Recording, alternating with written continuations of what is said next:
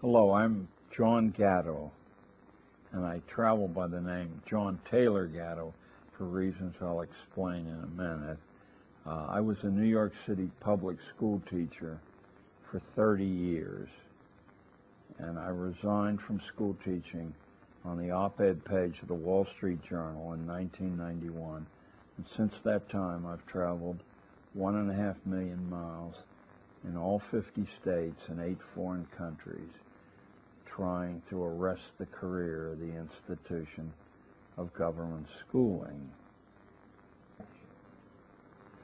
One of the really useful pieces of research that I've engaged in for the past 11 or 12 years is studying the 18 or 20 elite private boarding schools that set the tone for approximately 300 such schools and produce a substantial chunk of our national leadership. I don't think there are many people aware of the fact that in the 2000 presidential election, that four of the six finalists for the presidency went to one or another of these schools. George Bush went to Andover. Uh, John McCain went to Episcopal High.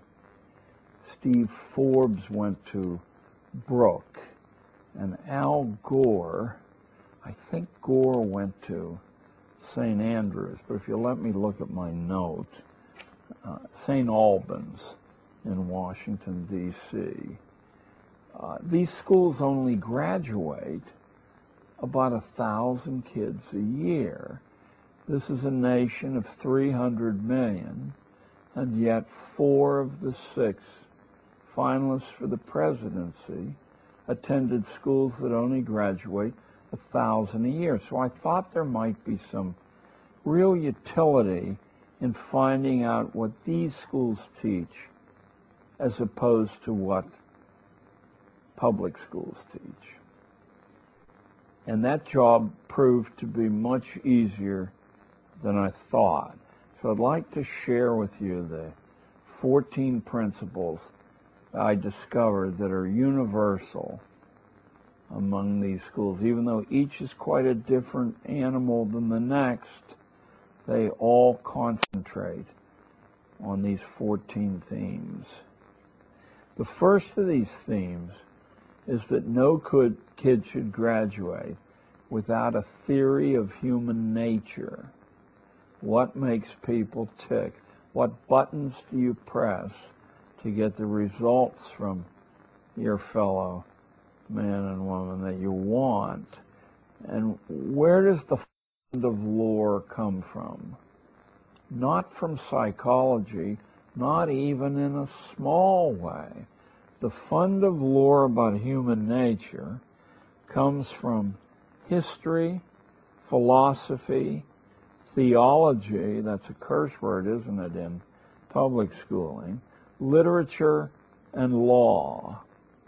These five mighty agencies of human history and the human mind have a wealth of information about what human beings are like now, have been like, and probably always will be like. And every kid is expected to have a degree of expertise drawn from these sources.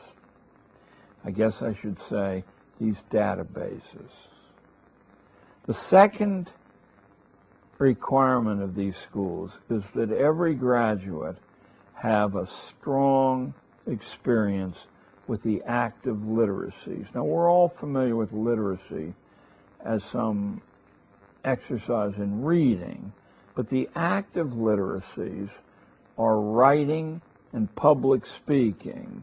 No matter how well developed your mind becomes on strong texts, it's useless to convince anyone else of your point of view unless you can write well and you can speak well.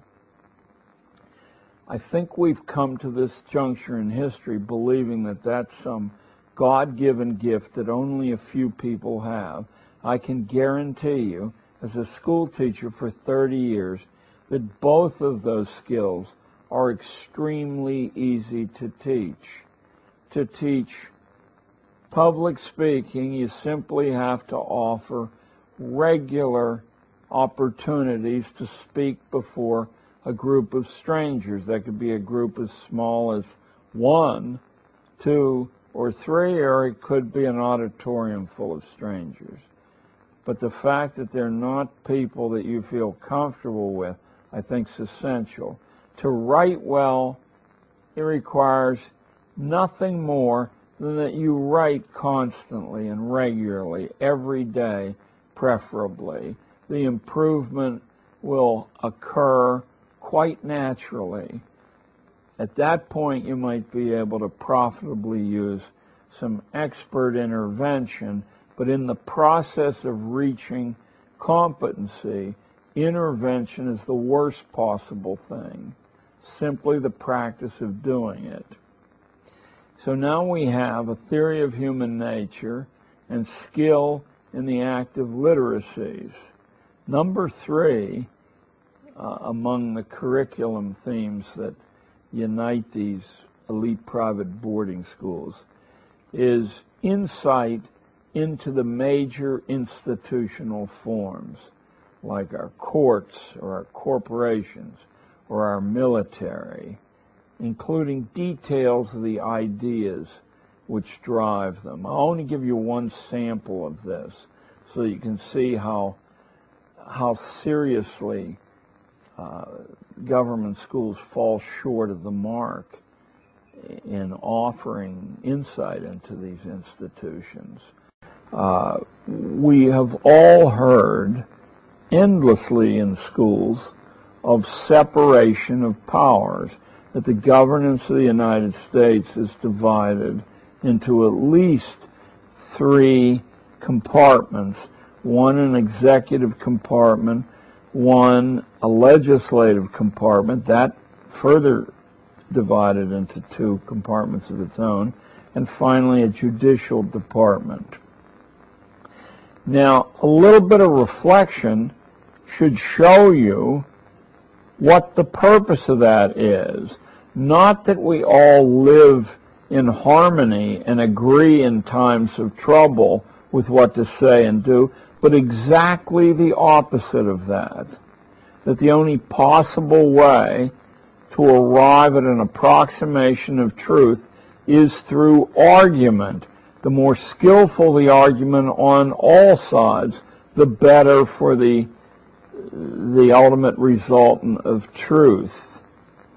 So that people who appear before you in the media and say, in this time of trouble, dissent is not wanted are truly un-American because this country was the world's first laboratory of dissent on the part of everybody. That's really what the American dream is largely composed of. The ability to speak your mind in a public forum.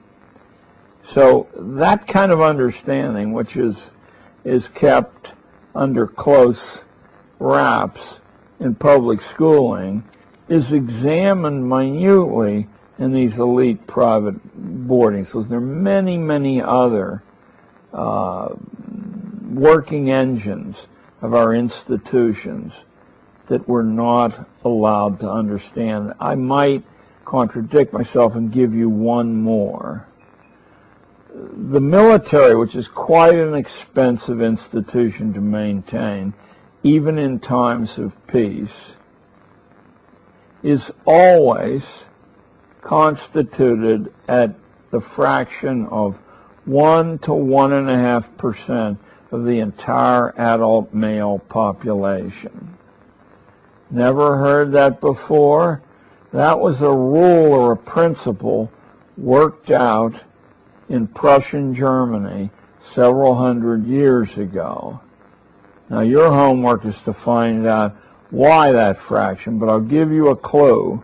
the prison population of the United States is very close to the military population of the United States, and that fraction, too, was worked out in Prussian Germany about 200 years ago.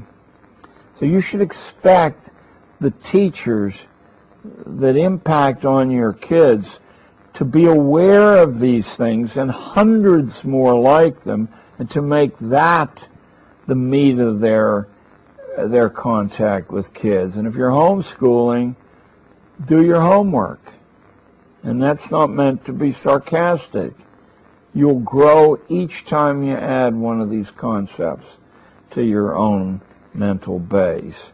The fourth thing that private schools do, or elite private boarding schools do, that public schools hardly touch, are the repeated exercises in the forms of good manners and politeness based on the utter truth that politeness and civility is the foundation of all future relationships, all future alliances, access to places that you might want to go there. Now don't tell me, well, that's just common sense, because any public school I've ever been in, and I've been in hundreds, is a laboratory of rudeness, cruelty, sloppiness, coarseness. The fifth thing that private boarding schools emphasize is independent work. Think again about the possible reasons for that.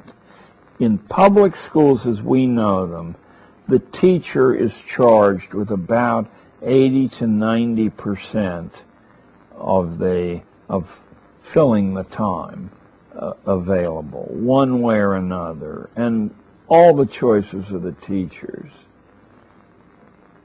but in independent private boarding education that ratio ideally is reversed. It probably never is completely reversed, but the weighting is shockingly different.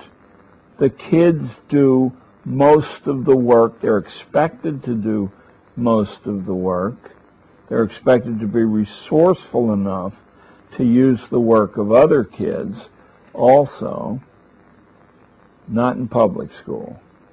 The sixth principle is that energetic physical sports aren't a luxury or a way to blow off steam, but they're absolutely the only way to confer grace on the human presence. And that that grace translates into power, into money later on. Uh, I was talking to David yesterday about the perception of George Washington as a very average mind among his own contemporaries, but nobody said that his physical presence was average. Washington, in his diaries, tells us that the two most important things that made him George Washington were deliberately selected one was horseback riding and the other was ballroom dancing because it, it conferred a commanding physical presence on the person who could, who could uh, uh, do those things well. Also, sports teach you practice in handling pain, in dealing with emergencies which occur regularly in sports. The seventh curricular theme in elite private boarding schools is a complete theory of access to any workplace or any person. You'd do better off than reading a civics textbook to set the kid, set a kid the challenge of getting a private meeting with the mayor of Los Angeles and let him work for a year on constructing an access to the mayor. Does that sound fanciful to you? My kids from a very ordinary New York public school got access not only to New York City's mayor, but to New York State's governor and CEOs beyond count. You can do that too.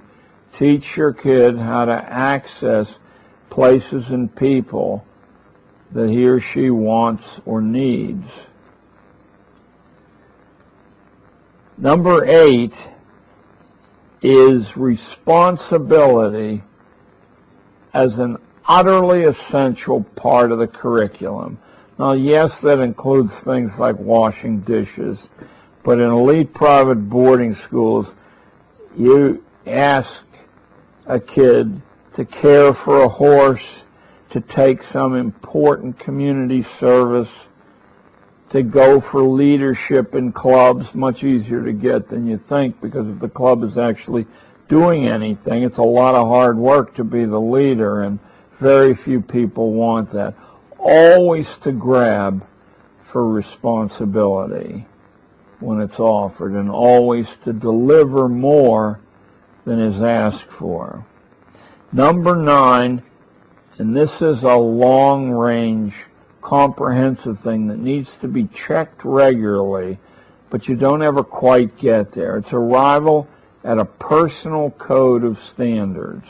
Those are standards in production, standards in behavior, and standards in morality. Number 10 is a familiarity with the master creations in music, in painting, in dance, in sculpture, in design, in architecture, in literature, in drama.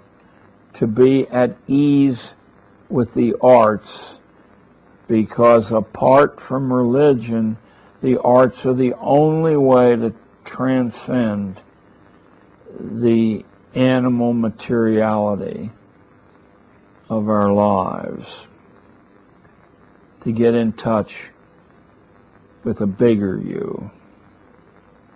Number 11 is the power of accurate observation and recording. I'll only give you one example of how you think this way, and if you push yourself, you will be able to supply many more. Power of accurate observation and recording. It used to be an axiom among the British upper classes that if you could not draw what you saw with your eye, then you in fact were not seeing what was there. So drawing wasn't a way to kill time, but a way to sharpen the perception Charles Darwin, not my favorite human being, but nevertheless a major name in intellectual history over the past 150 years. If Charles Darwin had not been able to skillfully draw, then no one would have attended to his well articulated theory of the evolution of the favored races. Look at the title of the book. It's usually left out, that part. But don't let me editorialize here. Modern science, in some very great regard, is only been possible through graphic representations, drawing and photography. Number 12 is the ability to deal with challenges of all sorts. Now, this one's my favorite because one person's challenge is another person's ho hum. To know what will challenge your son or your daughter, you have to know your son or daughter very, very well. If you have a kid who's painfully shy, obviously public presentations are the challenge that the kid needs as a corrective to uh, rather than live the rest of uh, their lives. If your child is a coward. That's a harsh word. But many people are natural cowards. Maybe all of us are natural cowards until we come to see that physical challenges really aren't so bad. And if they hurt, they don't hurt that much. Teach your kid if he gets knocked down, always to stand back up. If he gets knocked down again, to stand back up again. That would be a challenge. But challenges are different for different people there.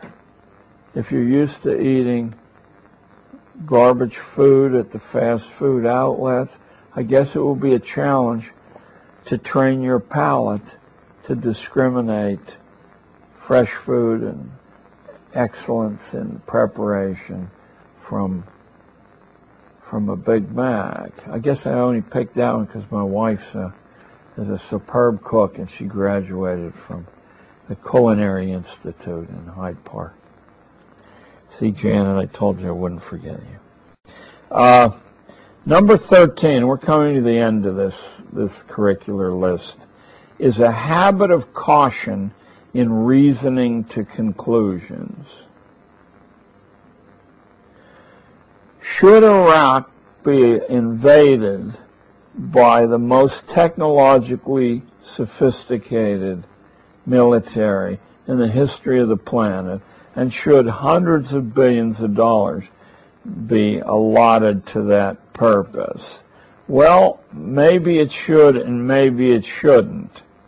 But listening to a few government propaganda hours about the similarities between the leader of Iraq and Adolf Hitler is not the way to come to the conclusion, even though it's the way that 80 or 90 percent of us do. And finally is the constant development and testing of judgment. You make judgments, you discriminate value, and then you follow up. You keep an eye on your predictions to see how far skewed from what actually occurs think are or how consistent with what transpires things are. Now this might not be the totality of a great curriculum, but let me tell you from where I sit there, this is well worth considering long and hard as a diet for, for your own school practice. One of the great anomalies of the teaching business is the disconnect in awareness, or the awareness disconnect between academic endeavor and the world of work, the job market. It's sort of implied that if you acquire a good academic record, that the world will take care of you later on, which I think is is a very questionable assertion.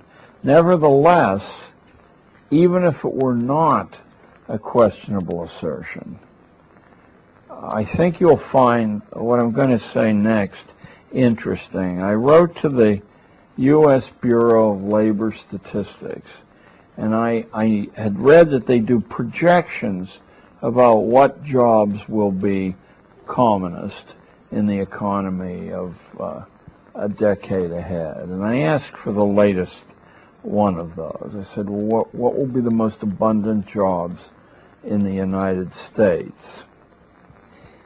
And the list I got back will supply, I think, surprise you quite as much as it surprised me. The single commonest occupation in the United States will be retail salesperson, a clerk in a store. Now, quick, go over the 12 years of schooling that you probably had maybe add to it the four or six years of college you tacked on top of that, and tell me exactly what part of that experience is relevant to being a retail salesperson. Was your trigonometry or geometry or calculus, is that relevant? How about your memorizing the periodic table of elements? Is that Mendeleev, David? Okay, the number two job in the United States will be registered nurse, which is kind of interesting. I've always felt in my own life that the nurse was far more important a part of the medical team than the doctors I encountered, present company accepted there. Uh, but once again, if you try to find a fit between the the diet, the scholastic diet, and what's required of a nurse, there's a there's a bit of a disconnect. The third most important job in the United States will be cashier. I don't need to comment on that. Number four is general office clerk, which speaks for itself. Number five is a job that's always intrigued me. I wish I had gone for it. It's truck driver. But once again, it's hard for me to see what the 12 years invested and the enormous amount of money uh, represented by that 12 years. In New York State, it's it's about $11,000 a kid. I believe it's higher than that in California, but it's certainly the equivalent, times 12.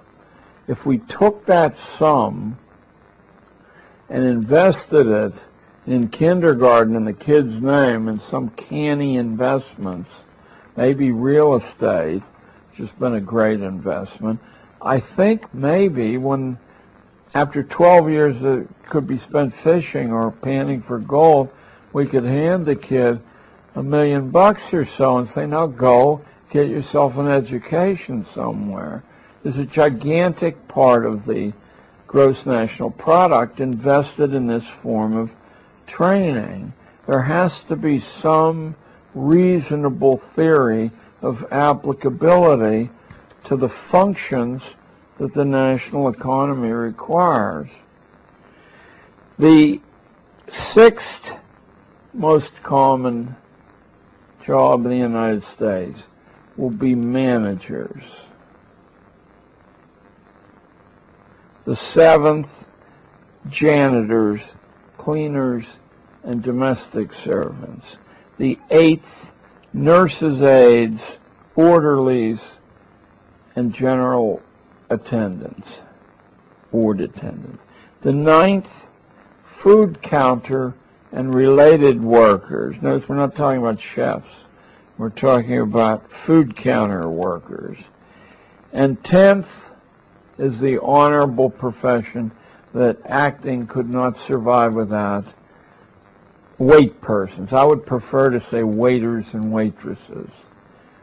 Now, when you look at that, as the projected economy, is it any wonder that schools don't bother to teach writing or public speaking or higher order abstraction or any of a range of what would seem to be wonderfully useful things to learn or interesting things to learn. because we don't want to upset the apple cart with our waiters and food counter workers or our truck drivers and cashiers. This is the reality of the economy we have. It's true that if you live in some protected enclaves in the United States, it doesn't seem to be the reality. It's a struggle between deciding to be an engineer or an agency head or or or, or a doctor or a lawyer.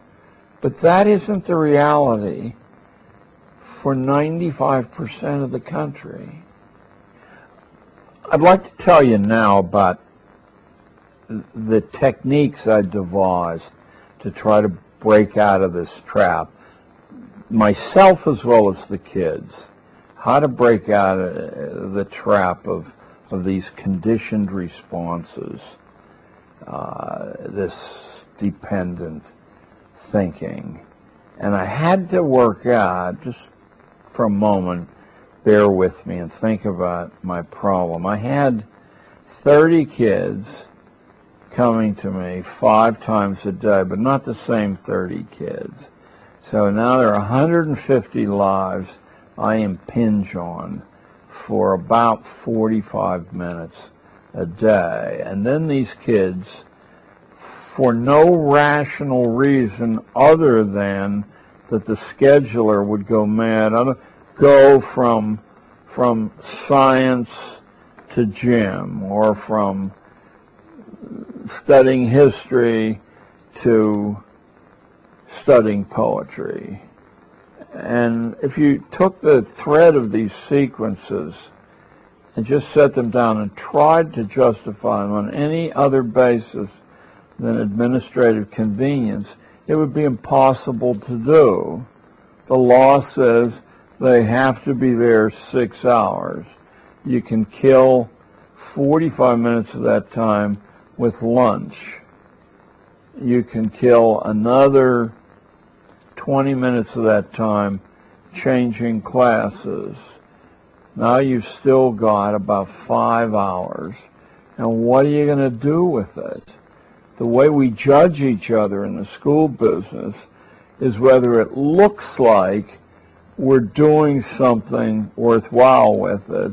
That means that the kids are in their seat or wiggling their hands in the air or copying notes off a board absolutely no one anywhere has any idea whether the quality is transpiring in that time.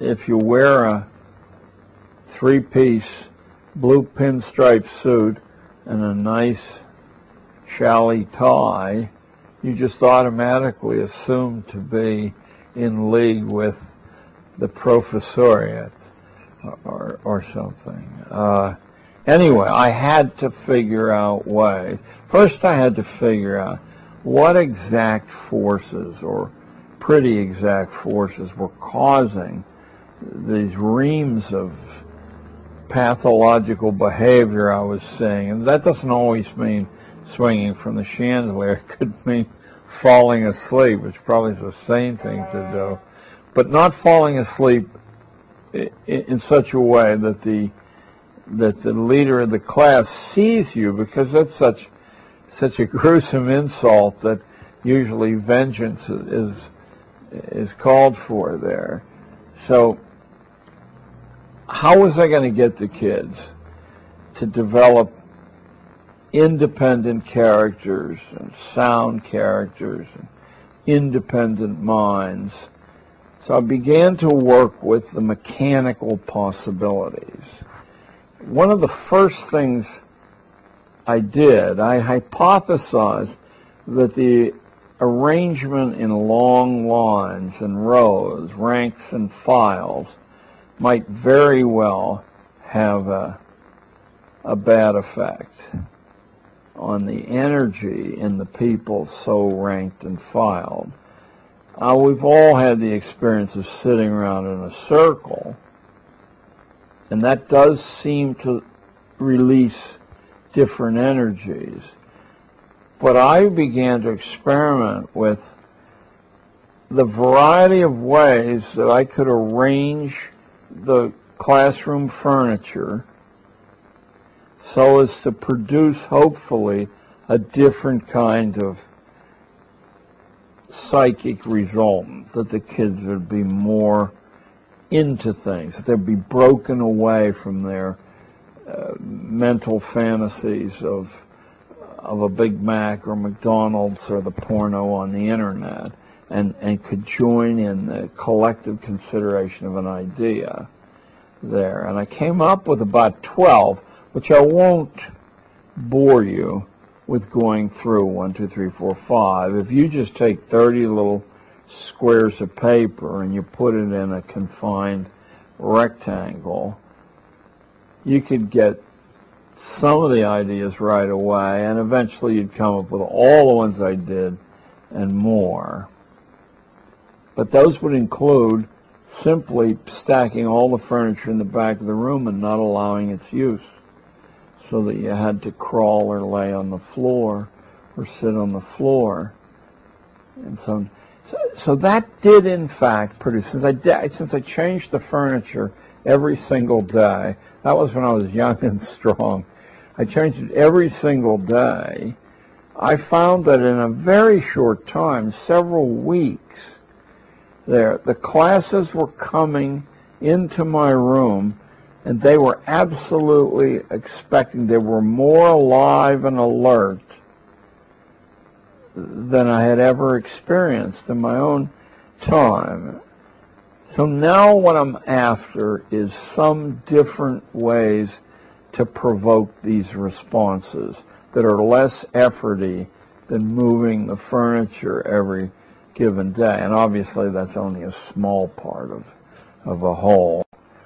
The, the first thing I saw as an enemy of, of mental alertness was that we have fixed time, fixed space, fixed sequencing, fixed text to work from. And I decided to make the time, the space, the sequences, and the text completely variable on an individual basis, but you had to negotiate with me for it.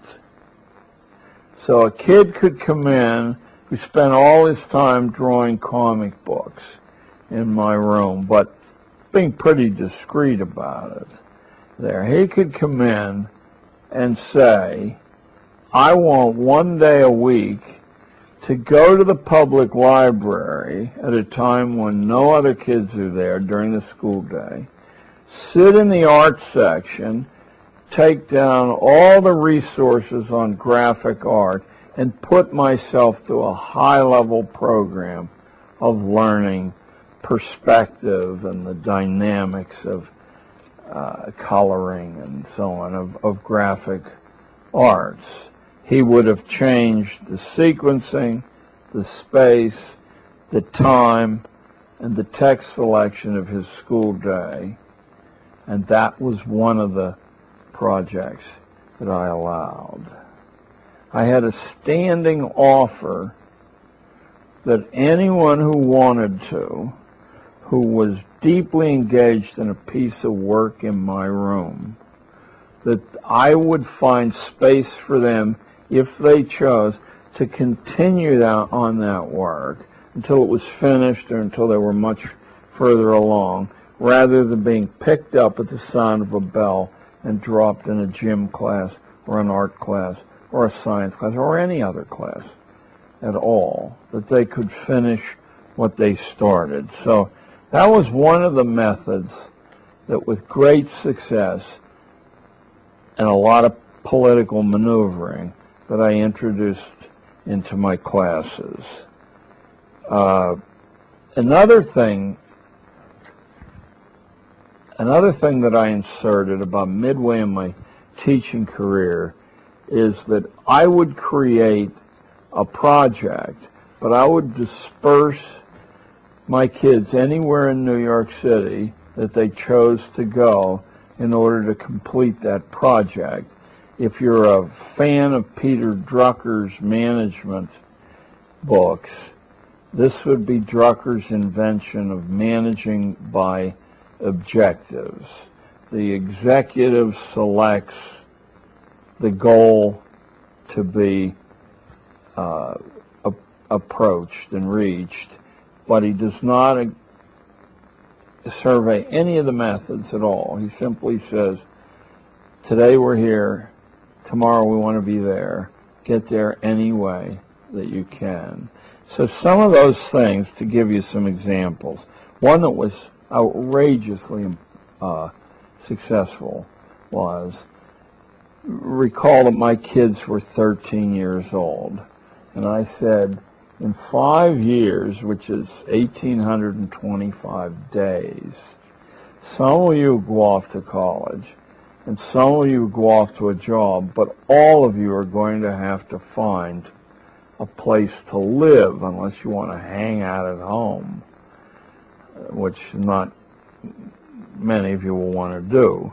So you're going to get an empty space and you're going to have to convert it very quickly, all by yourself with no prior experience, into some reasonable approximation of a home so that you won't be ashamed to have friends in or a girlfriend over for dinner or, or whatever.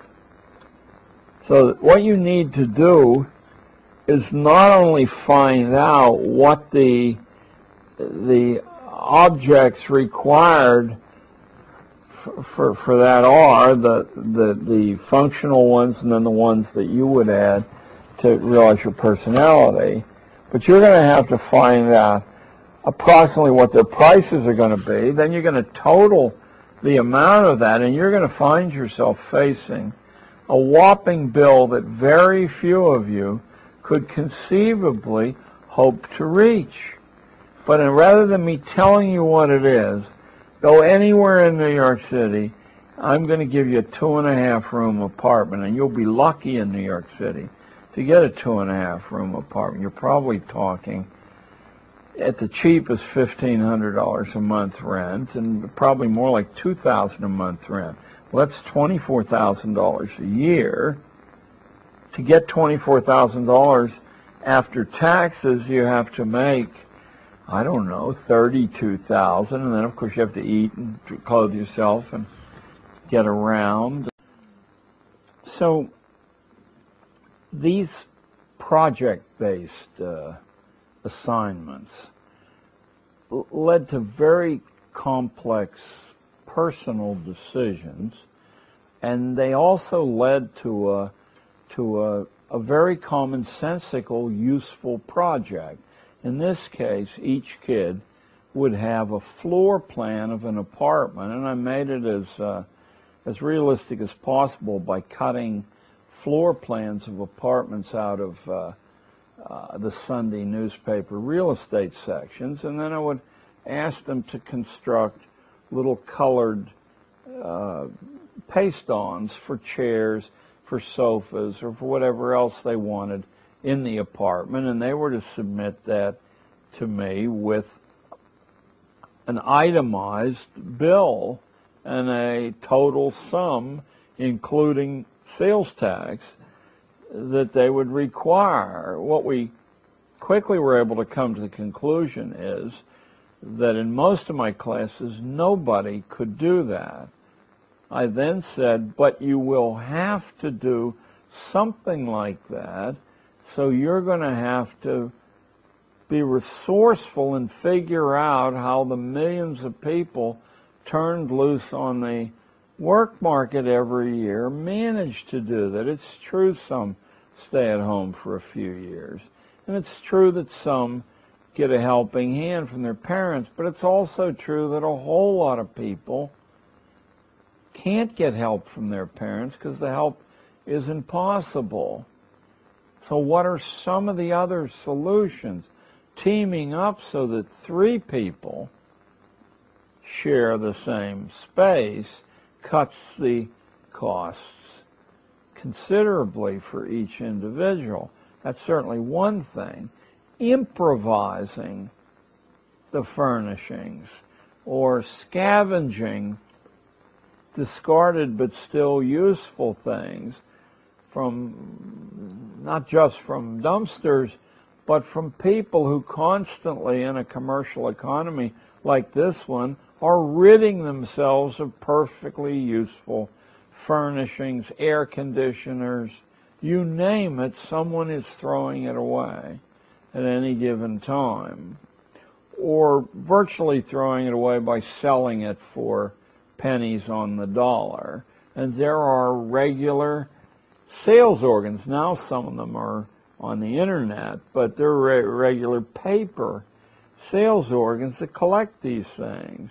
As I was driving up to David's today, I passed three lawn sales, and I quickly spotted, if I weren't 3,000 miles away, a couple of pieces of furniture that I'll bet I could have walked away for 10 or 20 bucks with that I would be happy to have back in, in New York. It's just that the airplane might not be happy to provide carriage for it. There are other projects besides this that were really outrageously successful. Uh, one of them was, this was a private one, was analyzing the characteristics of publicly accessible swimming pools. I had a girl who had, was interested in nothing except becoming an Olympic swimmer. Nothing at all. She had no interest in any schoolwork at all. But I said, what are the best public pools in New York City? The five boroughs. I mean, it's 300 square miles. And she said she didn't know. And I said, well, as a swimmer, how would you determine whether a pool was excellent or good or mediocre or bad? And what are the characteristics you'd spot? And she was able to name six or seven of them. And I said, well, suppose you take this checklist that you created and you spend the next couple of months going from swimming pool to swimming pool creating a consumer's guide to public swimming pools in New York City.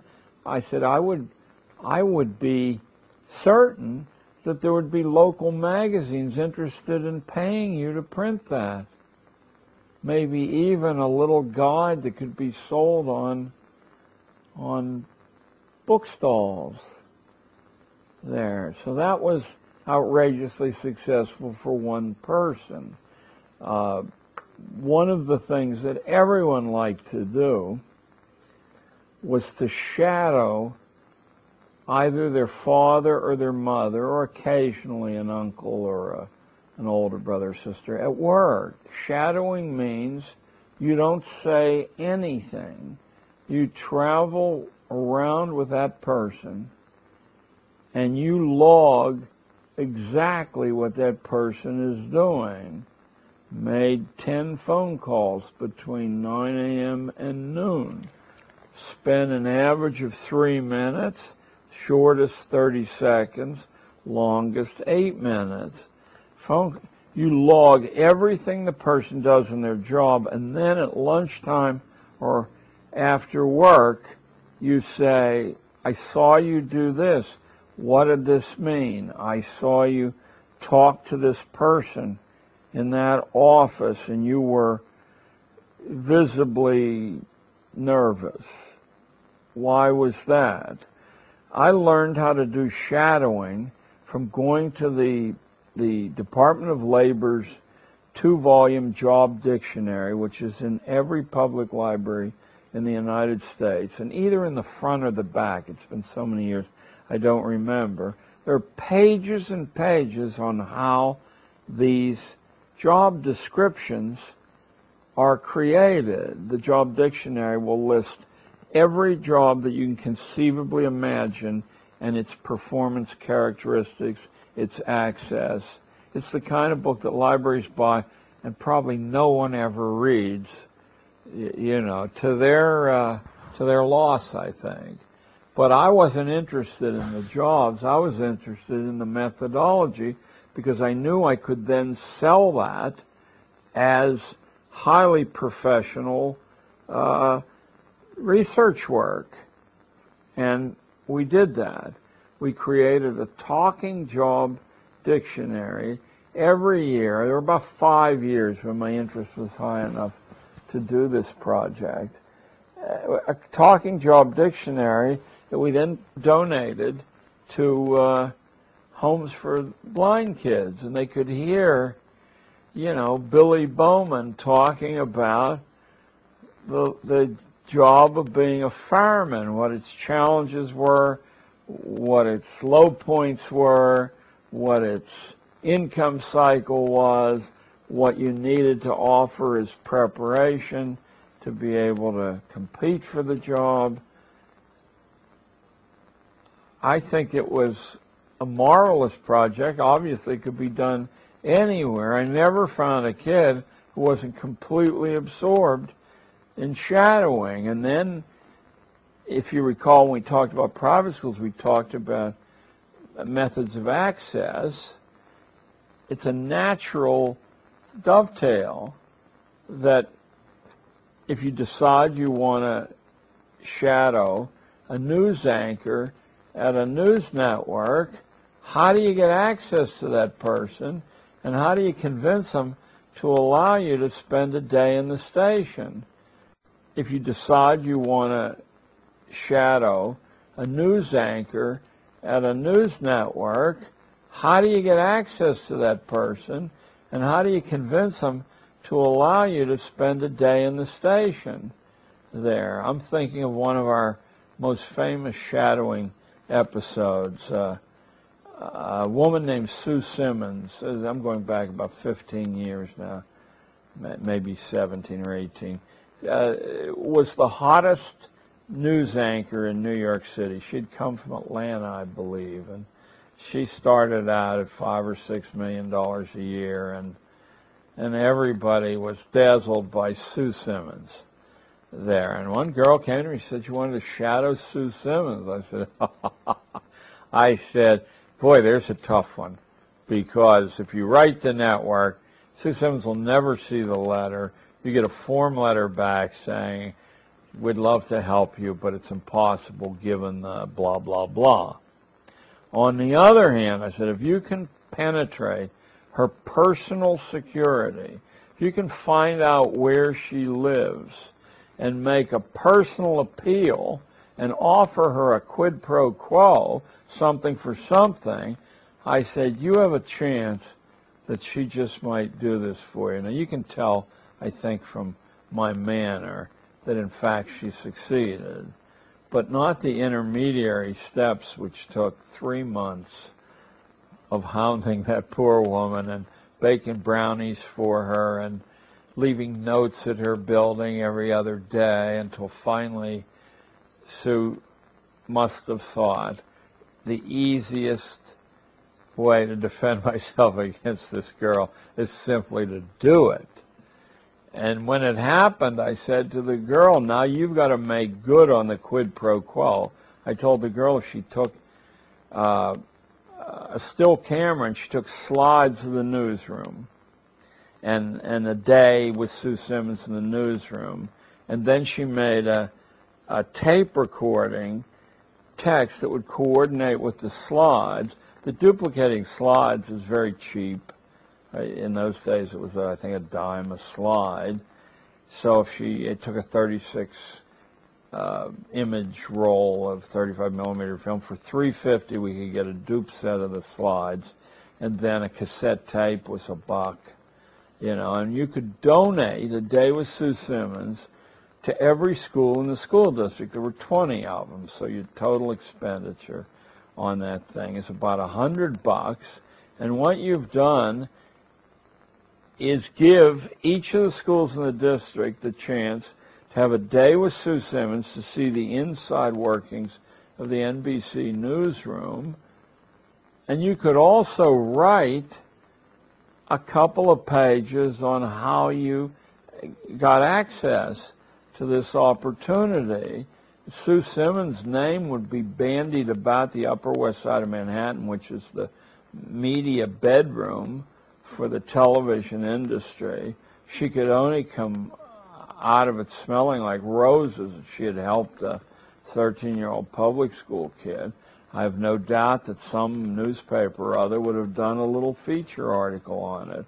So there'd have been a real quid pro quo here. And indeed, all, all those things happen. But uh, it, it, it, gives your life a kind of a, a treasure hunt aspect. It's amazingly exhilarating. You're constantly looking at the world you live in and saying, how could I create a way for a kid to penetrate that reality and produce a worthwhile project that would have interest beyond his or her own life and might really resonate down the years. So that's one of the things I did. Field curriculum, I called that. Uh, I realized that the lack of responsibility in these kids' lives was leading to a lot of the pathologies that, that I saw. To, to not to be useful is to be useless. That's not just a play on words. It's true. You either have a function or you don't. You either have a function that, that's real or you have a phony function, copying notes off a blackboard or pretending that embedding yourself in this institution for 12 years is the only and best way you can develop your mind. That's nonsense, and we all know that. Uh, so I looked for ways to bring this about. The next thing I, uh, and, and the way I discovered was apprenticeships. I rediscovered the wheel what had been the staple of Western education, and probably Eastern too, for that matter, for millennia, apprenticing yourself to somebody who knows how to do something. Now, certainly I didn't have the power or the inclination to assign a kid for a year, but to assign a kid one day a week for a year, which adds up to 40 days out of the school year, or eight school weeks, I thought was a fair exchange. And for those kids who were too emotionally inadequate to do that, I conceived of the one, two, or three day apprenticeship where someone would take the kid in and let the kids see what the nature of that, whatever that, that business or specialty was, and uh, explain to the kid how decisions were made in exchange for some service. I would tell the kids if you just take and go away, you're not only a nasty human being there, this really won't stick with you. You always have to come to somebody with a quid pro quo in mind and say, if you'll do this for me, I'll do this for you. And of course, kids will always say to you, kids can't do anything. But in fact, there are many things they can do, among which I'd say the principal value is just to ask penetrating questions of an older person. Because all of us like to lay our lives out in the air so that other people can live schematically what we went through. Everyone loves to do that. It defines us. Uh, the next thing I did, but only for a few kids, maybe five a year, because it's much more difficult than an apprenticeship. You'll find that getting a short-term apprenticeship is very, very easy to do, much easier than you imagine. Uh, but getting a mentorship where there's a, uh, like a family exchange like someone steps in as a, a godfather or something, and for regular times each week, there's a intense personal relationship. Uh, these are much, much harder because the person committing to them will be aware that this isn't just something I can do with my left hand.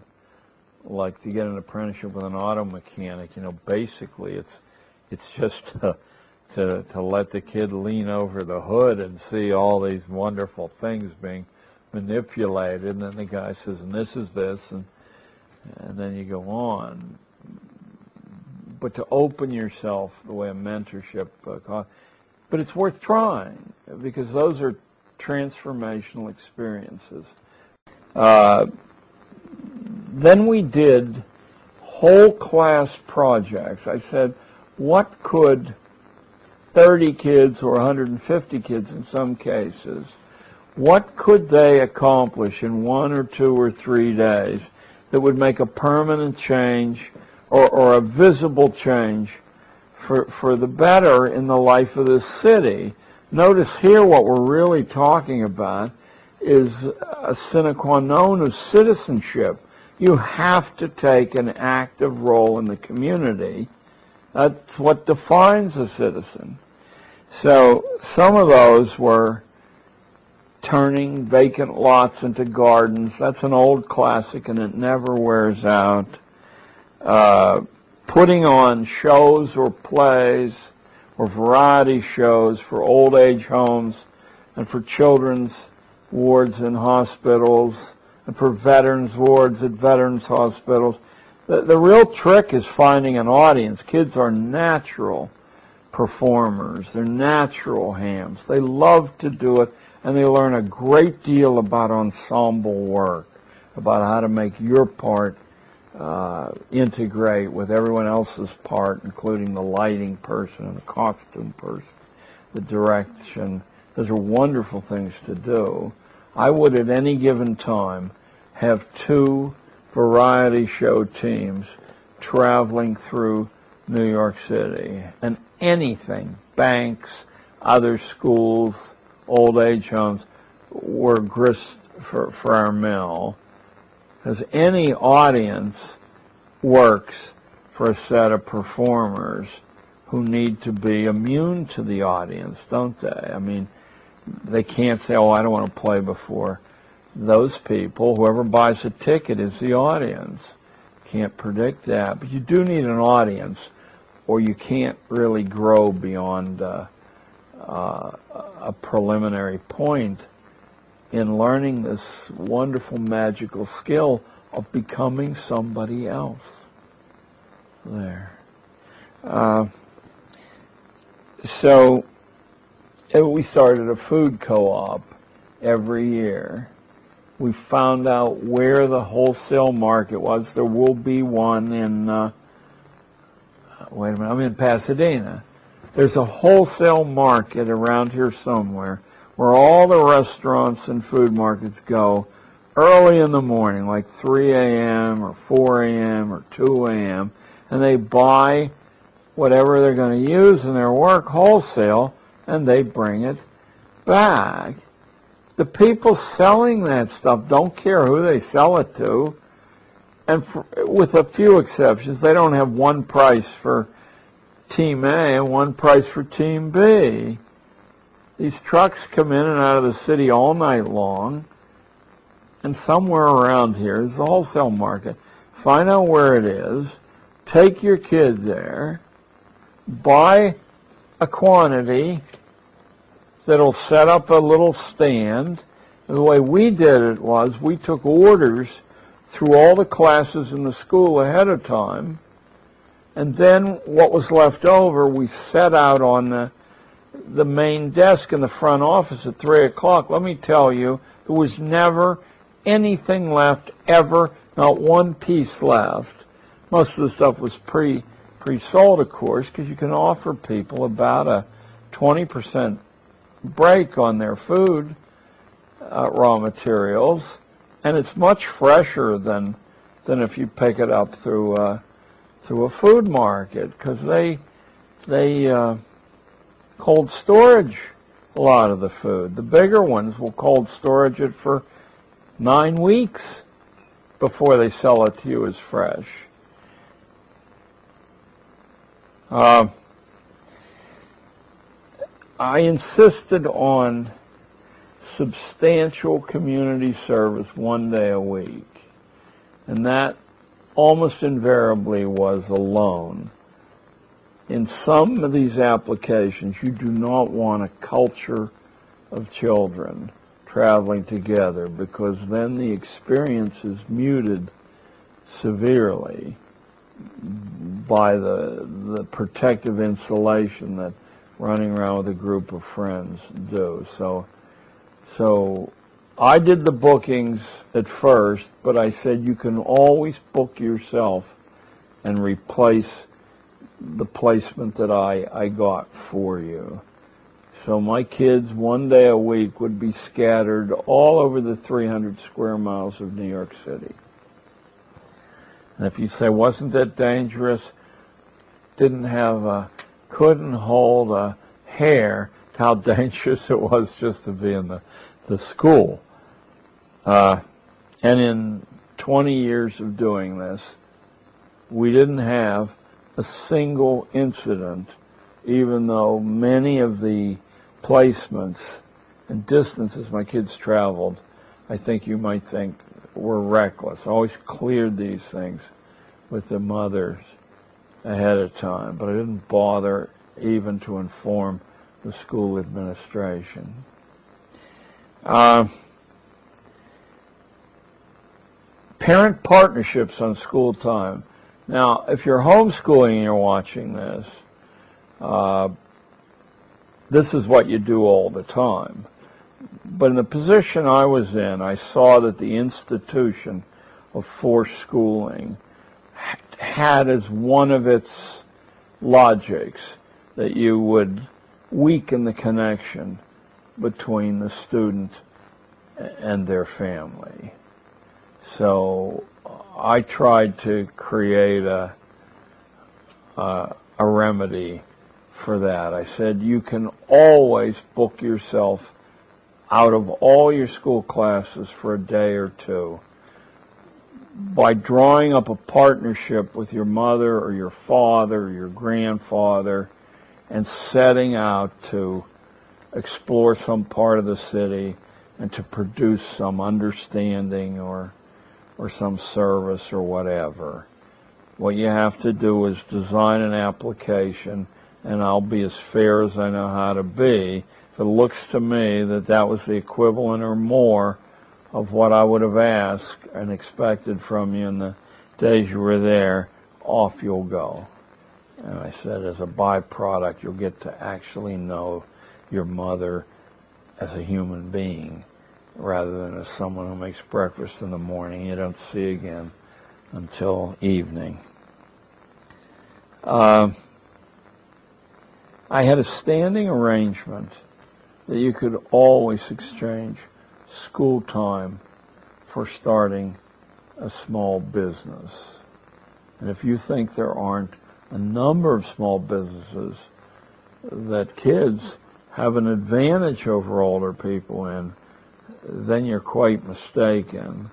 They don't pay rent or upkeep. They can offer many services that are essential and substantially undercut professionals offering the same service.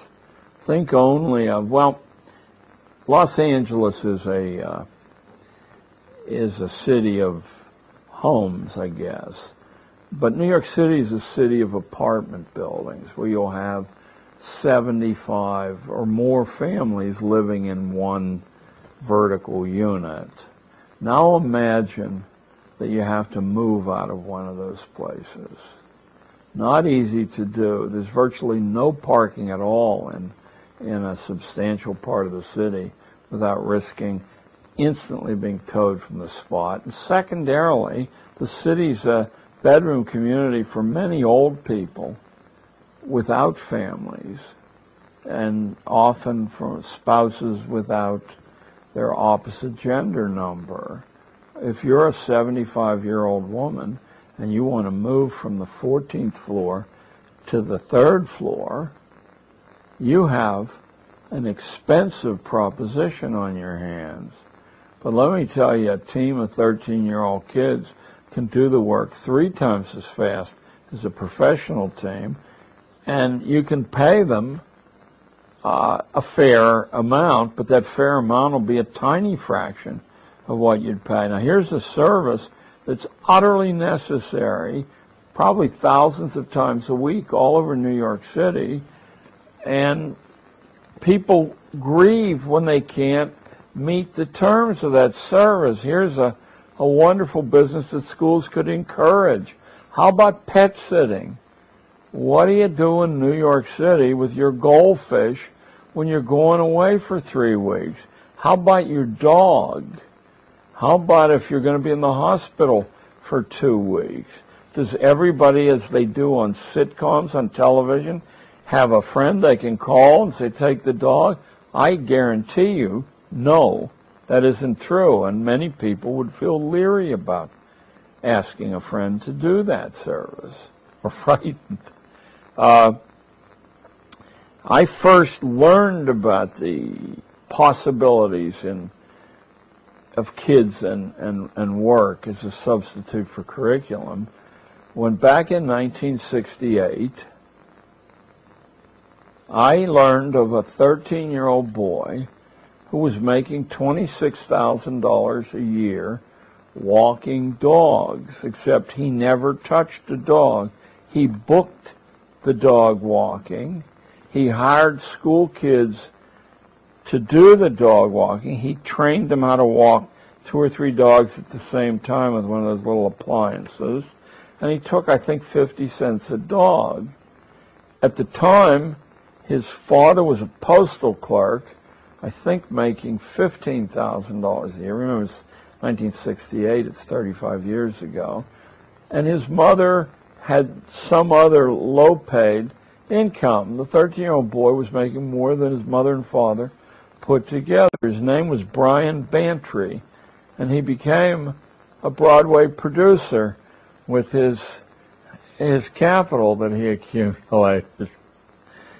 Oh my. Uh, there's just a few more of these. These are a menu of methods that can be substituted for standard academic curriculum, but most of which, in fact, the standard academic curriculum can sit right on top of. You don't have to be mutually exclusive when you do these things. Uh, experiences with solitude. I knew from reading and from my own life that without the ability to be alone by yourself. That you're in for uh, quite a substantial amount of grief in your life if you don't learn to appreciate your own company. But you're also missing, I think, one of the developmental steps in having a reflective mind. Because the answers that come quickly or the answers that come to you through brainstorming with other people are not always, but most always, exceedingly shallow takes on whatever the question at hand is. You know, they may seem satisfying as they happen, but as you try to apply them, they're very often unsatisfactory. So you have to put yourself through I don't think I'm telling most of you something you don't already know. You have to put yourself through a kind of an apprenticeship of solitude to break out of the box, to break out of ordinary thinking, even if it's high level ordinary thinking. It's a trap. Uh, but how to trick children, and that I, I have to admit, how to trick children into doing something that I knew they needed to have practice with? Well, here are some of the ways. There's a reservoir system around New York City that goes from, oh, 10 or 15 miles away from the city to really 150 miles from the city that supplies the water through an elaborate system of aqueducts and tunnels. And all of those reservoirs are wonderful places to fish because no one fishes there. You get a permit from from the city of New York. I don't think it costs anything. And you can fish in any of these reservoirs. I had a standing offer that anybody could take the day off and go fishing if they went alone. And that I had maps on the walls of where to go and another day to get down to City Hall and get a permit to go fishing. When I used to do that, it was uh, just pro forma. You know, you filled out some form and they handed you a permit to fish in the reservoirs. Uh, huge fish because nobody fishes there. Uh, and the reservoirs around New York City are are enormous. I mean, there'll be 5,000 acre lakes and impoundments that are 10, 15, 20 miles long. So, so they're real lakes. That's one way. Uh, taking a hike. You want to get down to City Hall and try to get in and see the mayor, or just watch the city council, which is a slam dunk. Uh, you can just do that. Okay with me. You got to walk from my school to uh, City Hall was about 10 miles. If that seems like an inordinately long walk to you, then welcome, I guess, to the 20th and 21st century. That would be a jaunt historically for people who wanted to get around. We've lost the use of our legs, and, and we've certainly lost, I think, the confidence that if you just put one foot in front of another, sooner or later you'd be in California. And not that much later. Uh, so that's another uh, way I arrange solitude. You could always go anywhere in the city and map a future uh, place that someone might want to visit. You could go to the court area and map the location of the courts and the entrances and so on. Or you could go up to Columbia University and create a map of of that campus that a kid could use with a little bit of acting ability to just walk on and live as a college student. We never got picked up doing that, and there must not have been a day when some of my kids weren't sitting in on law school lectures. They're all 13. Did they have any trouble passing as 19 or 20? No. I just told them, don't ever smile. Use a clipboard instead of a notebook. And strike arrogant poses. I said, you'll pass as a college student.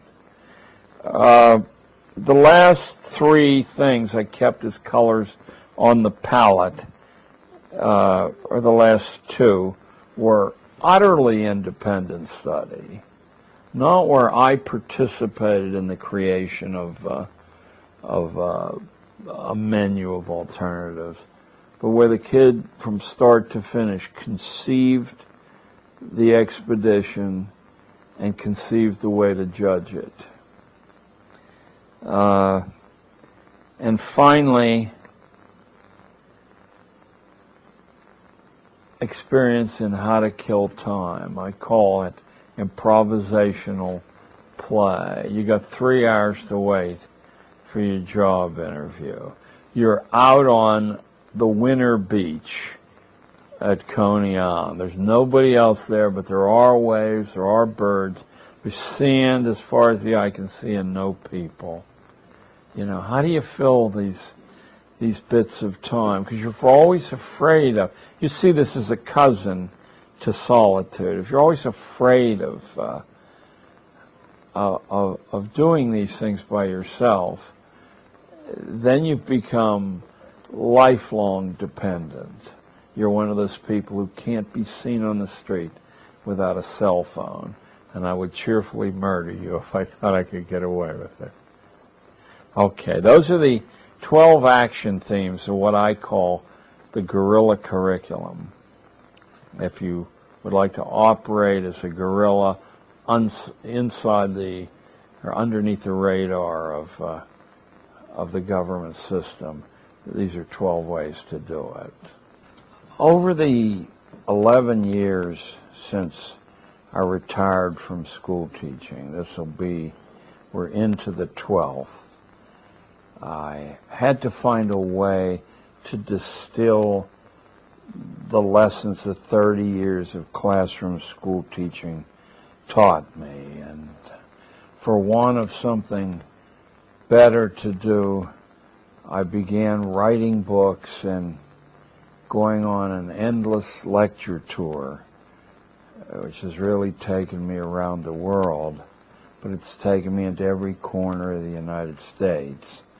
Uh, the books that I've written during that time are all still in print, and they're available at my website, which I believe I told you was my name with the three W's and dot com, or they're actually available from Barnes and Noble, but I'll sign them if you order them from the website.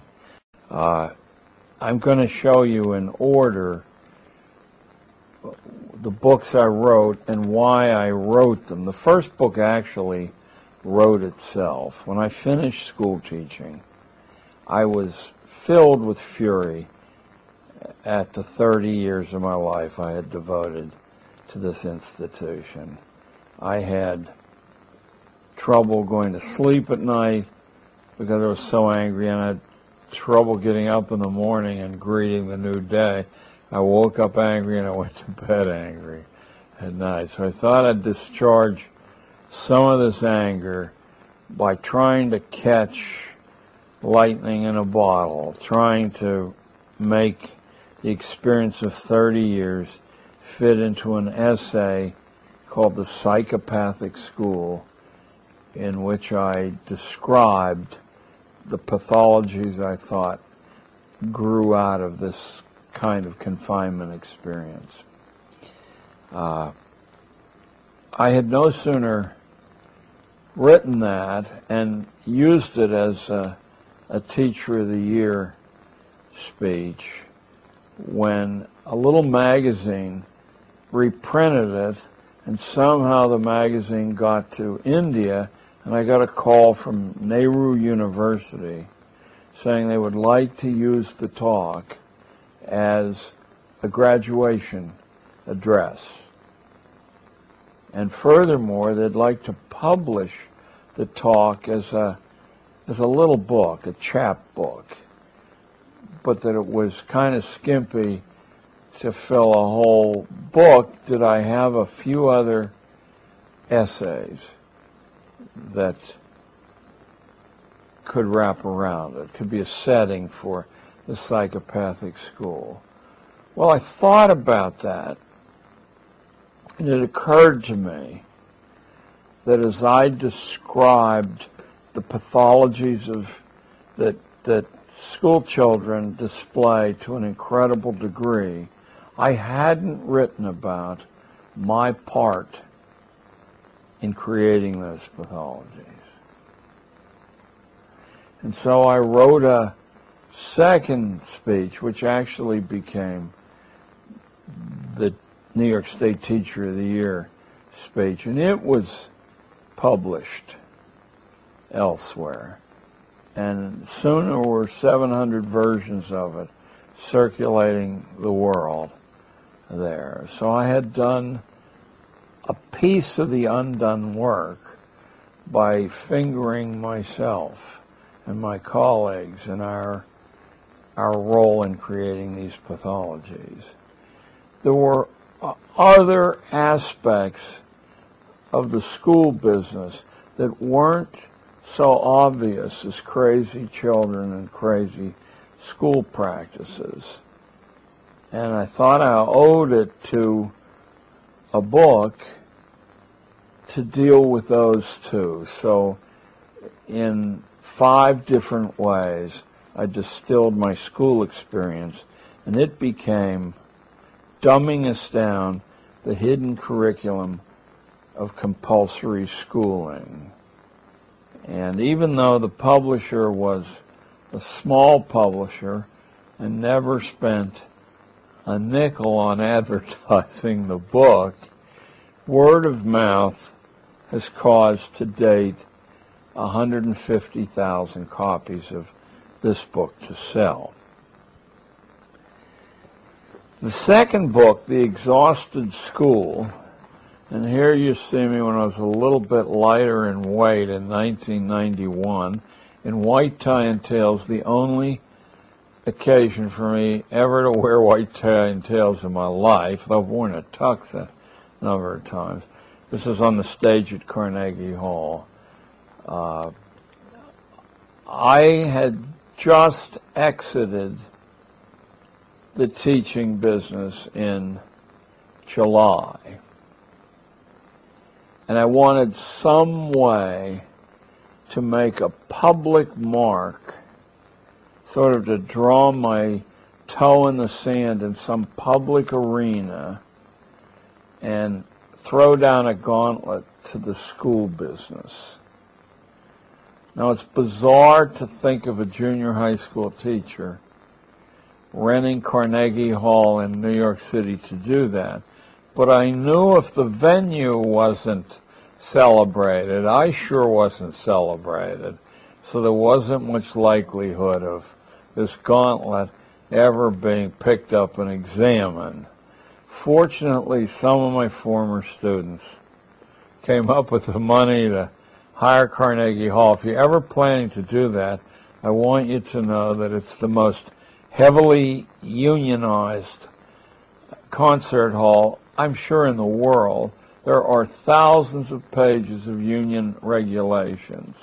If you go 60 seconds over the limit of your performance, you owe $15,000 more.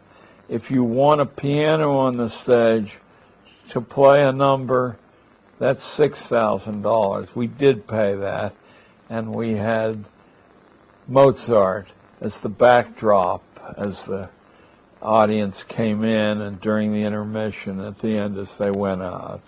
I said, as long as I'm going to get into a monkey suit, white tie tails, I may as well go whole hog. And anyway, it wasn't my money.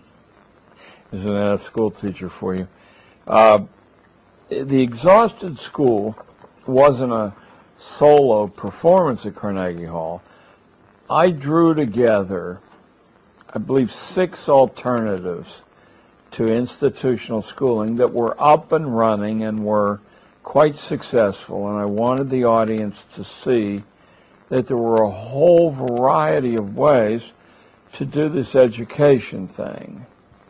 So, uh, my own words are about a third of this book, and the remaining two thirds come from the Holt people in Boston and from the Waldorf people from their training college in upstate New York and from other examples of a different way to do this thing.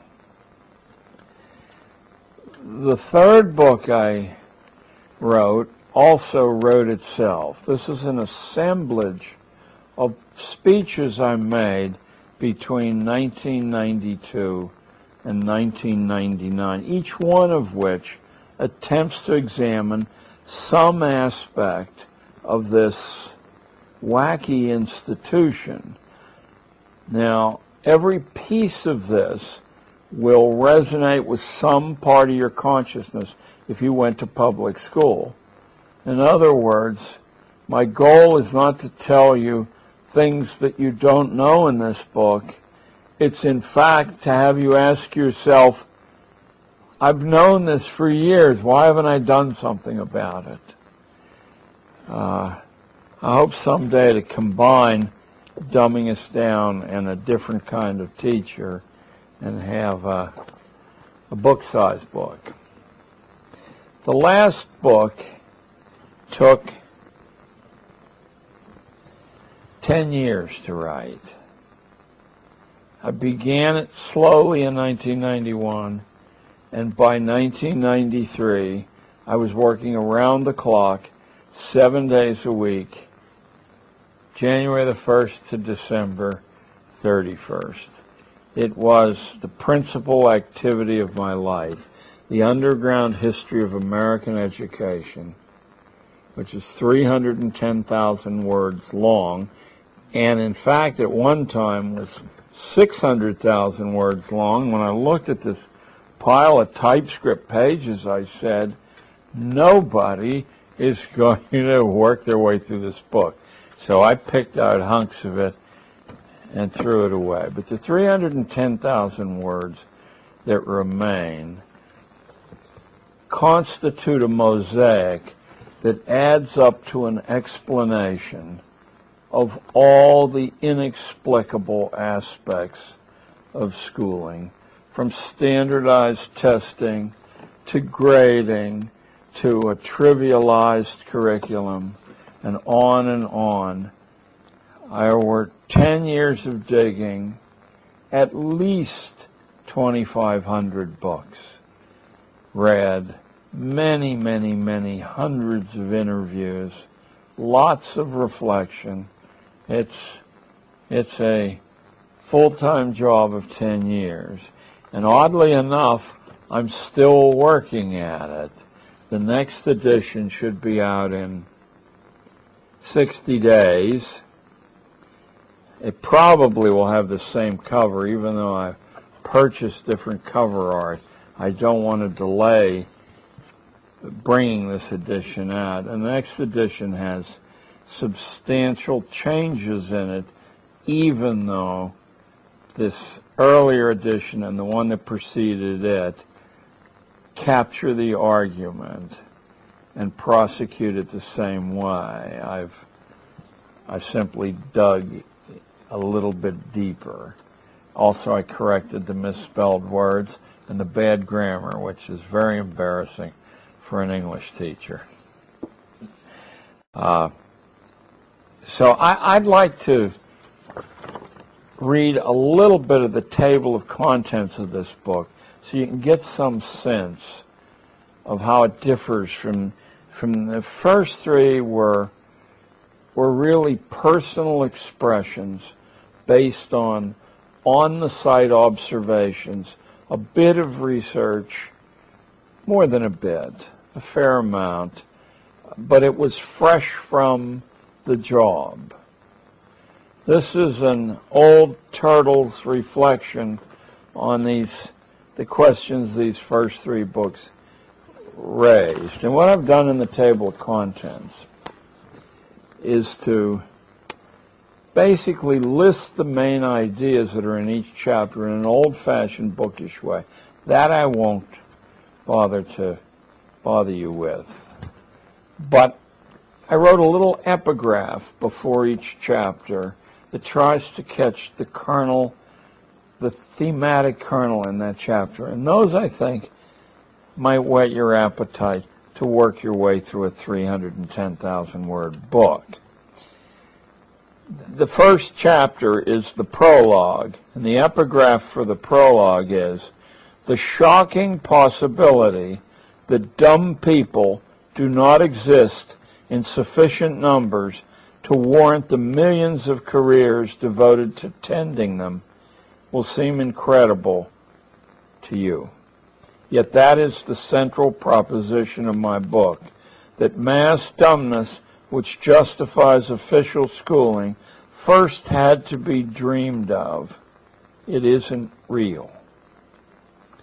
First chapter is called The Way It Used to Be, and in that I attempt to reach back into American history and show the contrast between the expectations of young people growing up 200 years ago in this country, not globally, and what we're doing today.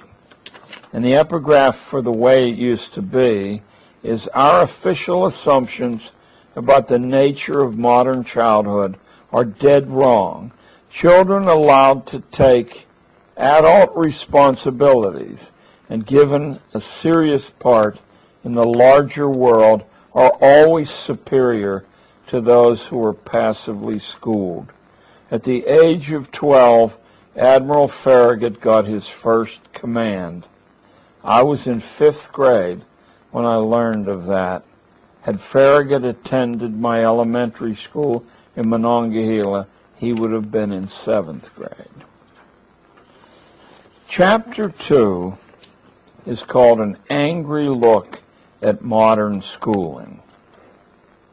And the epigraph is, the secret of American schooling is that it doesn't teach the way children learn, and it isn't supposed to.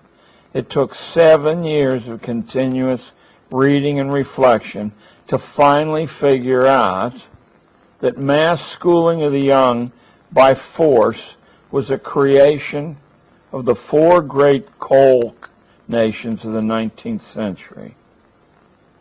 That's the United States, Germany, Britain, and France nearly a hundred years after the investiture of forced schooling in the United States, on April the 11th, 1933, the president of the Rockefeller Foundation announced to insiders that a comprehensive national program was underway to control human behavior. As I speak to you, that was 70 years ago. Chapter 3, the schools, of course, were the agency to do that. Chapter 3, called Eyeless in Gaza, is about the elimination of the ability to read complex material. And I specify exactly how that was carried out. Something strange has been going on in government schools where the matter of reading is concerned. Abundant data exists to show that by 1840, the incidence of complex literacy in the United States was between 93 and 100 percent wherever such a thing mattered. Yet compulsory schooling existed nowhere. Between the two world wars of the 20th century, schoolmen seem to have been assigned the task of terminating our universal reading proficiency. And to spare you reading this chapter, I will tell you that under the guise of World War II, the alphabet system of teaching reading, which had worked quite brilliantly and very efficiently for hundreds and hundreds of years, was jettisoned, and it was replaced with a pictograph system where you were required to memorize the look of words rather than to sound out the parts of words. It's a system that simply doesn't work well. It works well enough for you to become an indifferent reader, but never well enough for you to pick up the books that the people who made schooling were familiar with. Chapter 4 explains why I quit how I eventually became disgusted with what I was doing, even though I was highly honored by the system and given many, many privileges. I became so disgusted with what I was doing that I quit. I lived through the great transformation of the 1960s and watched schools turn from reasonably useful places into laboratories of state experimentation upon children, centers of scientific pornography masquerading as pedagogical science. Treating children as individuals became anathema. The changeover was the fruit of a half century of social theory in which experts in child development spoke in averages, but there is no mass of children, only individual children. The entire great scam of sociology dealing in social averages is a hideous way to look at your family or your neighbors there are no average children, and all the stage theories of child development, depending on averages, will bring you to grief if you attempt to employ them either with your family at home or in school. The evidence of our eyes and ears demonstrate that average men and women do not exist. It's a statistical conceit that justifies management.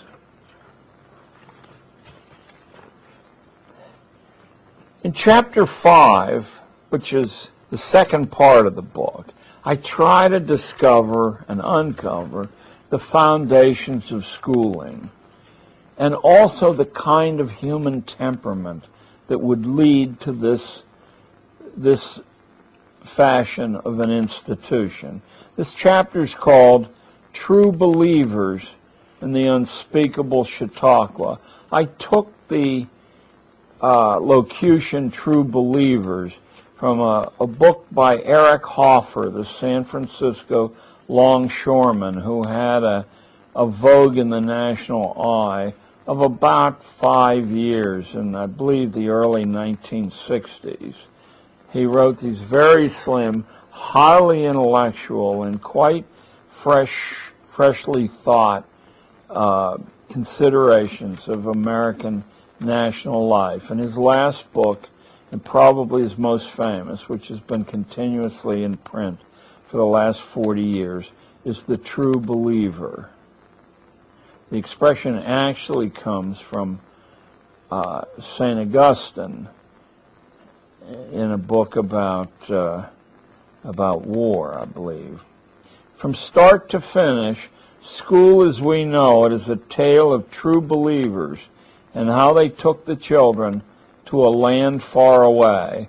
All of us have a tiny element of true believer in our makeup. You have only to reflect on some of your own wild inner urges and see the lunatic gleam that comes into your own eye on those occasions to begin to understand what happens when obedience to those kinds of impulse are made a permanent condition of management. Chapter 6 goes even deeper into this true belief phenomenon and examines the utopian impulse as it occurred globally, but as it particularly occurred in the United States. In the middle of the 19th century, we had well in excess of 1,000 utopian colonies all over the United States. And just, just for pure pleasure, I'd urge you to pick up one of the many books available that deal with the different sorts of utopian community. Because the experimentation on human nature that was undertaken in those communities was borrowed, it was abstracted and utilized by government agencies. The lure of utopia, presumably humane utopian interventions, like compulsion schooling, which is supposed, after all, to be for the good of children, aren't always the blessing they appear to be. For instance, the invention of the safety lamp saved thousands of coal miners from gruesome death, but it wasted many more lives than it ever rescued because without that invention, the coal industry would have always remained a peripheral business. They would scrape the surface and leave the rest of it alone. The safety lamp allowed the subterranean depths of the earth to be dug out in little narrow tunnels and the miner to be relatively safer in those tunnels than he would have been, but if he hadn't have been able to see in those tunnels, he never would have gone into them in the first place. The lamp alone allowed the coal industry to grow rapidly exposing miners to mortal danger from which there is no good protection. In the year 2000, after an era of safety lamps and other scientific progress, 6,000 miners were lost to cave-ins and explosions in Russia alone. That's twice the death toll of the World Trade Center disaster in New York. What Sir Humphrey Davy, the inventor, accomplished with his lamp was a great gift, but not to coal miners. It was a great gift to coal producers.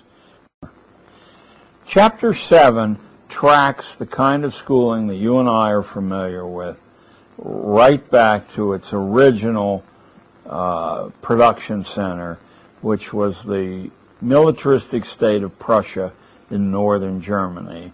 And from Prussia, delegations from all over the world, east and west, came to see the Prussian miracle, where a small, poor country could produce uh, profitable factories, and in particular, a very well disciplined and formidable army simply by passing its citizen, its young citizenry through forced schooling. And from Prussia, Horace Mann returned to the United States and Japanese investigators returned to Japan and they installed the Prussian system where it would do the most good from the managerial point of view. In 1935, at the University of Chicago's experimental school, this is the epigraph for Chapter 7, The Prussian Connection. In 1935, at the University of Chicago's experimental school, where John Dewey had once held sway and made his reputation, the head of the social science department published an inspirational textbook called The Life and Work of the Citizen. In its pre-publication edition, and this is the one I'm talking about, if you get the publication edition, what I'm going to tell you about will have been muted. The title page clearly shows four interlocked hands interconnected to form a swastika. And the markings throughout the book for the chapter divisions and also for inner chapter divisions are done with the fascist emblem, the bundle of sticks held by an eagle. By 1935, the Prussian pattern and Prussian goals had embedded themselves so deeply into the vitals of American institutional schooling that hardly a soul noticed that the traditional purposes of this pedagogical enterprise were being abandoned. If you remember from another part in this film, the traditional purposes were to develop good people, good citizens, and to make each individual his or her personal best. Those were replaced by a fourth purpose that comes to us directly from Prussia, and that is that school would be uh, school would be an assistant to the economy and to the government, and therefore school children should be looked upon as human resources, not as individual spirits. I'm sure that to no one watching this will the term human resources not be familiar. That was the Prussian outlook on people. Chapter 8 nails the origination of forced schooling in the fashion that we have it to coal mines and the coal mining powers. A dramatic shift to mass production and mass schooling occurred in the very same moment in history, and they are definitely intimately related with one another. Mass production actually isn't really possible, certainly not the way we conceive of it, without an endless source of energy, which absolutely prior to coal was not available anywhere in the world. Winds come and go. Water ebbs and flows. But coal power can go on at a steady rate around the clock. Suddenly mass production truly became possible. But to have people effectively work at mass production, and even more importantly, consume the usually somewhat inferior standardized products of mass production, you have to have a different kind of human being than through, than through the British out of the United States and were working for independent livelihoods in this country. This chapter, chapter 8, is called A Coal-Fired Dream World. A dramatic shift to mass production and mass schooling occurred in the same heady rush. Mass production could not be rationalized unless the public accepted massification. In a democratic republic, school was the only reliable long-range instrument available to accomplish this. Older American forms of schooling would not have been equal to the responsibility which coal, steam, steel, and machinery laid upon the national leadership. Coal demanded the schools we have, and of course oil, which displaced coal in the center of our affections also. And so we got these schools as an ultimate act of economic rationality. Chapter 9 deals with the kind of mentality which evolved in order to to make efficient the heavy use of machine interventions in human life. It goes by the seemingly harmless expression scientific management. And between 1890 and 1920, it was as close to being a national religion as anything you could imagine. Time and motion studies, which we have with us today, that determine that if a woman keeps her elbow at this angle rather than this angle, she will produce 20% less assembled pieces on the production line is just one of the hundreds and hundreds of of relics of the scientific management period we have with us. What people who are knowledgeable about this usually aren't knowledgeable about is it didn't stay in the production arena, in the uh, industrial arena, but it leapfrogged almost immediately into the churches, into the schools, into every aspect of American life. Managers came to judge themselves and others judged the managers on the basis of how scientifically they managed.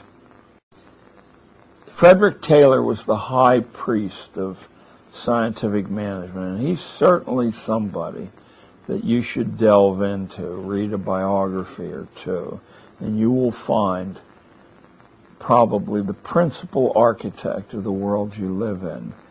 In the past, Frederick Taylor wrote, he was the uh, scientific management engineer for the Carnegies and the Rockefellers.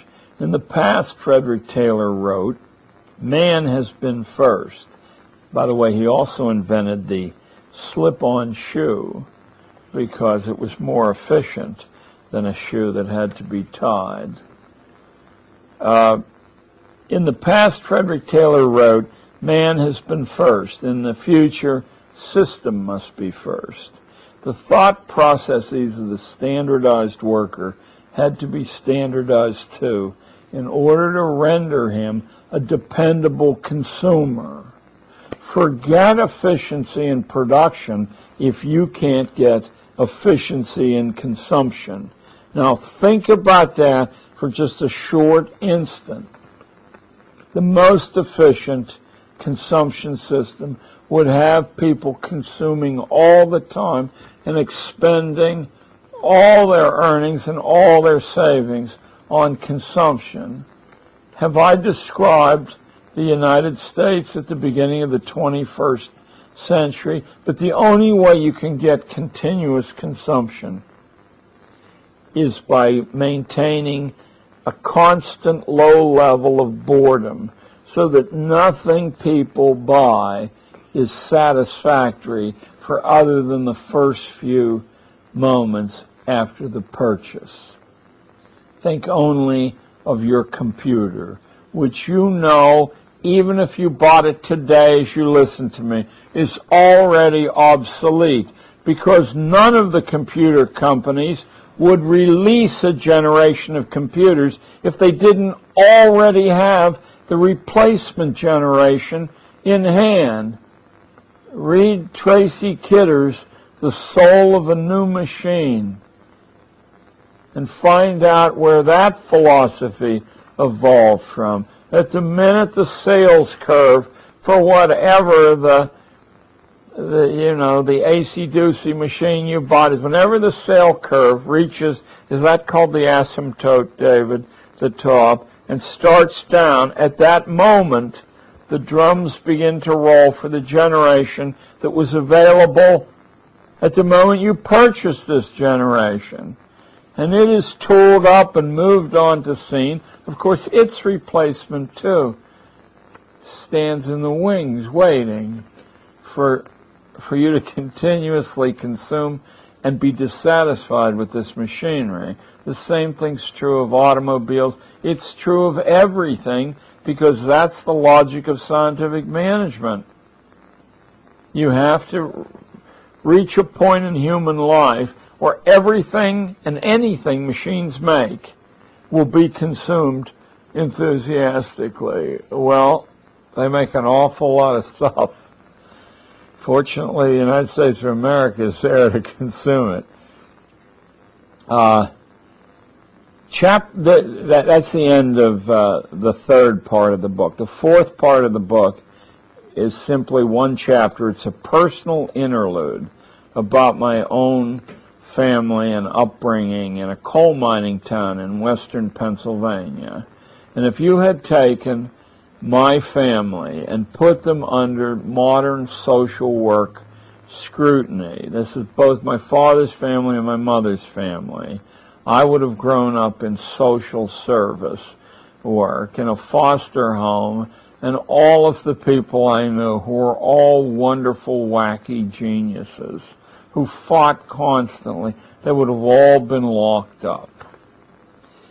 And if I were the victim of those things that I'm told victimize people when I read the, the, the various child saving manuals, then I would not have been able to live an adult life, to own a farm, to become the New York State Teacher of the Year, to write four books, and to make a movie, to be married to the same woman after 43 years.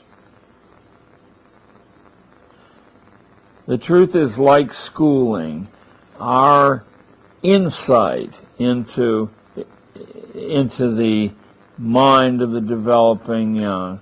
A is based on averages. Even the averages are suspect there. I suppose I can't tell you that I believe that spare the rod and spoil the child is probably as accurate, as accurate a, a piece of folk wisdom as anything else.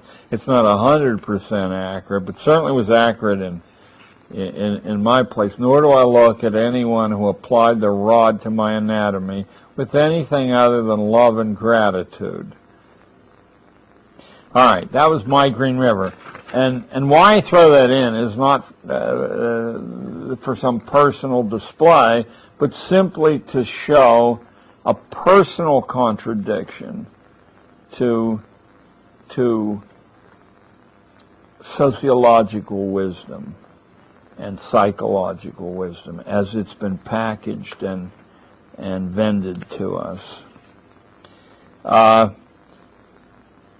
part four of the book is called Metamorphosis. I try to show the change from an earlier traditional libertarian society. It's interesting because that's almost a contradiction in terms. We hardly have a record of a libertarian society in the West or the East. Where the models came from were American Indian tribes who didn't have a ladder of authority the way Hollywood shows, with the top guy having all the feathers in his hat. But very often the chiefships were exchanged. They were drawn by lot. And if that sounds bizarre to you, let me tell you that all of the leading positions in classical Greece were drawn by lot. If you wouldn't put your name in the hat or whatever container they use, then you weren't fit to be a citizen of Athens. And if they needed a water commissioner, all the citizen names were available, and the one they drew out was the water commissioner. And how about general of the armies? Exactly the same way. not a professionalized lifelong career, but it was assumed that a citizen would have the competency to do anything after a short trial period. And that to be a citizen, you had to have a crack at all the major responsibilities. Otherwise, you weren't worth dealing with. You were a slave. I think that might be a fresh perspective on the 21st century. Uh, chapter 11 is, call, is called The Crunch. And in, it, I deal with the very rapid conversion from an older kind of society to, to what we have now after the American Civil War.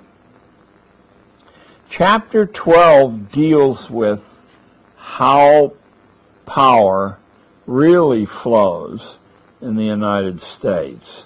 It's one of my favorites. It's called Daughters of the Barons of Runnymede and I picked that at random out of a book of of elite hereditary societies in the United States. The daughters of the barons of Runnymede are not one of the most influential, but they're the ones that caught my heart and my tickled my funny bone best. You can't be a member of the daughters of the barons of Runnymede unless you can show direct descent from one of the twelve barons who forced King John to knuckle under to the nobility back in 1215. That's an American organization, but it probably has outriggers around the world. And here's the funniest part of the Daughters of the Barons of Runnymede. Just because you can show direct descent doesn't mean you get into the inner circle of the club. The only people who are allowed in the inner circle of the daughters are people who descend from one of the barons who had some special knightly decoration. The rest of them are just common fodder, even though they've traced their ancestry for 800 years.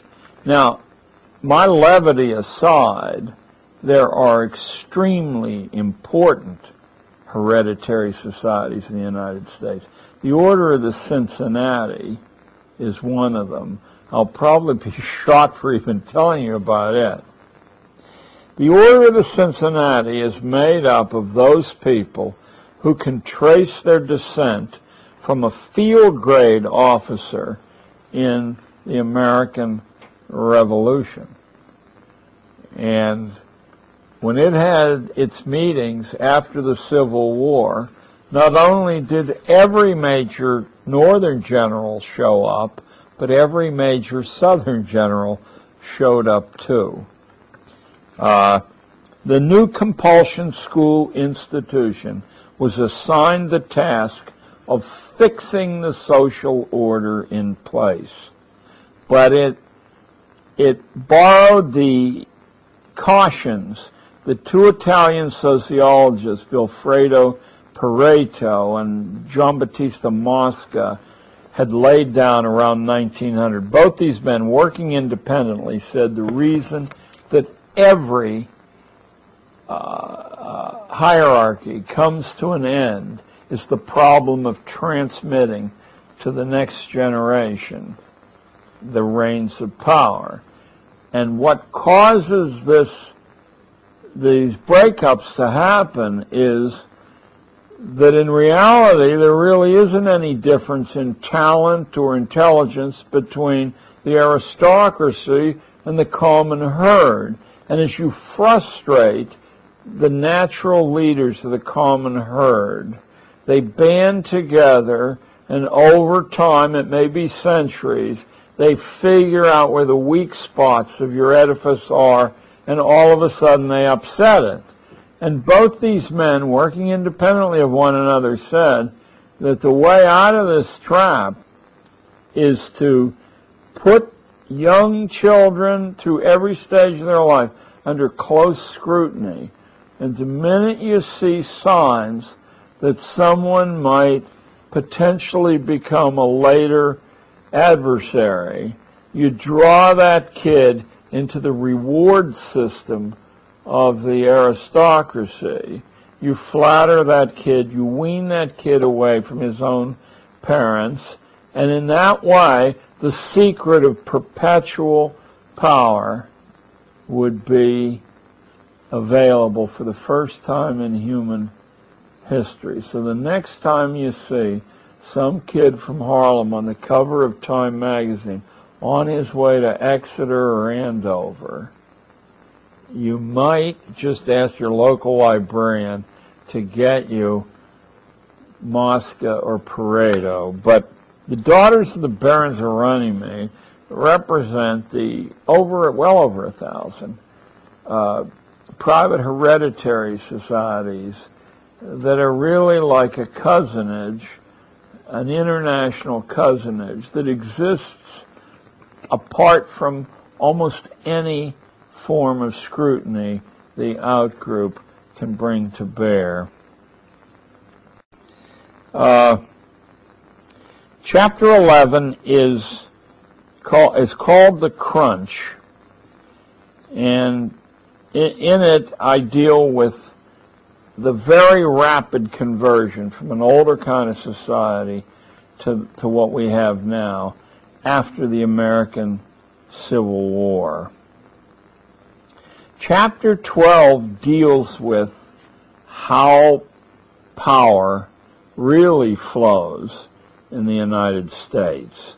It's one of my favorites. It's called Daughters of the Barons of Runnymede and I picked that at random out of a book of of elite hereditary societies in the United States.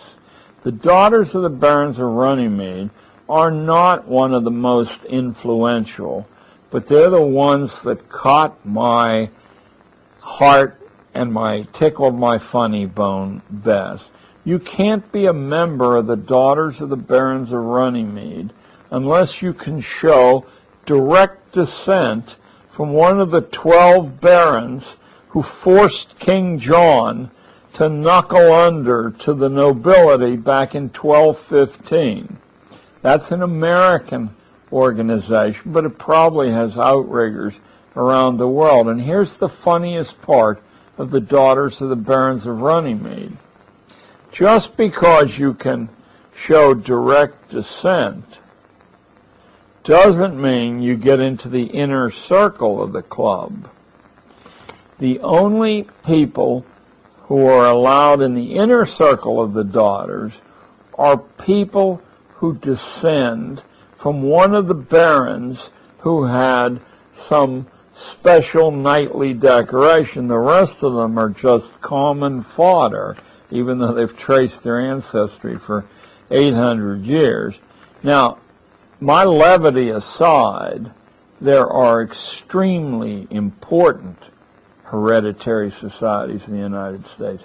The Order of the Cincinnati is one of them. I'll probably be shot for even telling you about it. The Order of the Cincinnati is made up of those people who can trace their descent from a field grade officer in the American Revolution. And when it had its meetings after the Civil War, not only did every major Northern general show up, but every major Southern general showed up too. Uh, the new compulsion school institution was assigned the task of fixing the social order in place. But it it borrowed the cautions that two Italian sociologists, Vilfredo Pareto and Giambattista Mosca, had laid down around 1900. Both these men, working independently, said the reason that every uh, uh, hierarchy comes to an end is the problem of transmitting to the next generation the reins of power. And what causes this these breakups to happen is that in reality there really isn't any difference in talent or intelligence between the aristocracy and the common herd.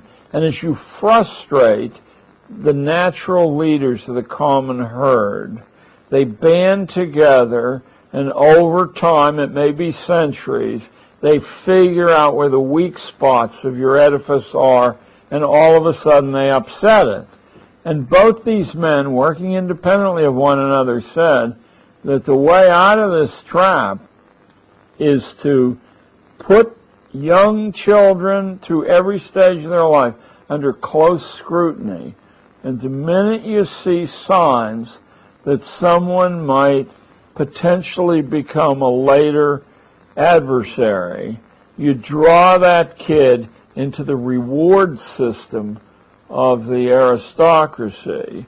You flatter that kid, you wean that kid away from his own parents, and in that way, the secret of perpetual power would be available for the first time in human history. So the next time you see some kid from Harlem on the cover of Time magazine on his way to Exeter or Andover, you might just ask your local librarian to get you Mosca or Pareto. But the daughters of the barons of Runnymede represent the over, well over a thousand uh, private hereditary societies that are really like a cousinage, an international cousinage that exists apart from almost any form of scrutiny the outgroup can bring to bear. Chapter 13 was the, is called The Empty Child, and that was originally the title of this monster book, The Empty Child. It has to do with the contributions of psychology and philosophy to this, this pot of this leadership pot. The basic hypothesis of utopia building, and obviously what we're running is a utopia here. May not be a utopia for you, but let me tell you, it's a utopia for, dare I say, the Bush family or the Clinton family. The basic hypothesis of utopia building is that the structure of personhood can be broken and reformed again and again that people are plastic or that they're empty and can be filled according to specification. The notion that children were empty vessels was the most important concept which inspired social architects and engineers to believe that schools could be remade into socialization laboratories under central mandate. Chapter 14, in some ways, is my favorite chapter in the book because it originated in a speech I gave immediately after the Dalai Lama spoke in Boulder, Colorado. And I had sat directly in front of the Dalai Lama, staring in his eyes while he spoke. And when he was done, I got up and spoke to a tent full of people who I think paid $500 a ticket to get in, certainly not to see me. But I was inspired to reach some kind of height beyond the ordinary. I must have taken 90 days to write this talk. It's called Absolute Absolution, and it deals with the necessity of throwing God out of government schooling. God was pitched out of government schooling on his ear after World War II. This was not because of any bogus constitutional prohibition, at least not one that the previous century and a half could detect, but because the new state and the new economy considered the Western spiritual tradition too dangerous a competitor to be allowed, and of course it is. When you issue a wild card to every citizen that says you may appeal beyond the decision of our managers and experts to an invisible guide, you're dealing with a situation so unstable that sensible architects knew it had to be gotten rid of. What I'm most proud about in this article, though, is is you can't just throw God out. What you have to do is find a way to replace the functions that God serves. I can't give you a religious lecture here, but obviously one of those functions is to deal with the inevitable universal aging, sickness, and death that we all will encounter. But you can move into place a large, minutely articulated medical apparatus and system that more or less, without actually saying it, promises that everything can be taken care of, including death. It's just a matter of time, isn't it? Until we don't have to die. It seems to me I hear that message daily from the medical system. And there are other things that, that functions. God holds your hand when you realize that paying the penalty of uh, of uh, the forbidden fruit in Genesis that you're going to have to labor by the sweat of your brow for your bread. Well, no, you don't. You live in the United States. Only fools work. Don't you get stock options, or aren't you in a privileged occupation where the idea of uh, uh, of, of your resources shriveling up don't exist. They constantly renew themselves. Uh, there. You don't have to, work. only fools work. Smart people have other people work for them, or they employ machinery.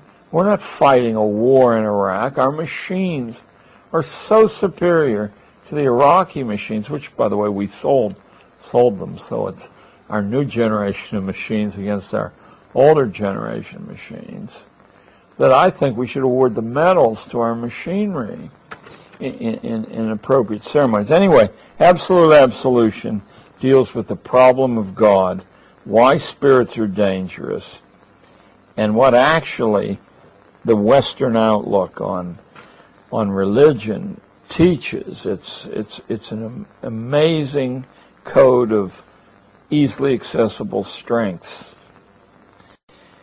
Chapter 15 is the psychopathology of everyday schooling. None of the familiar school sequences, none of them, are defensible by any of the known rules of evidence. You could not bring a case to court that this has to be this way or the division into social studies and on has to be that way. They're quite indefensible. They're all arbitrary, because you have to do something as long as you're going to confine these kids. They're all grounded in superstition or class propaganda or aesthetic or philosophical prejudices of one sort or another. For instance, and this I think will be directly useful to you if you're a if you're a homeschooler, Pestalozzi's famous formula of simple to complex is a prescription for disaster in the classroom. This is not the way people learn.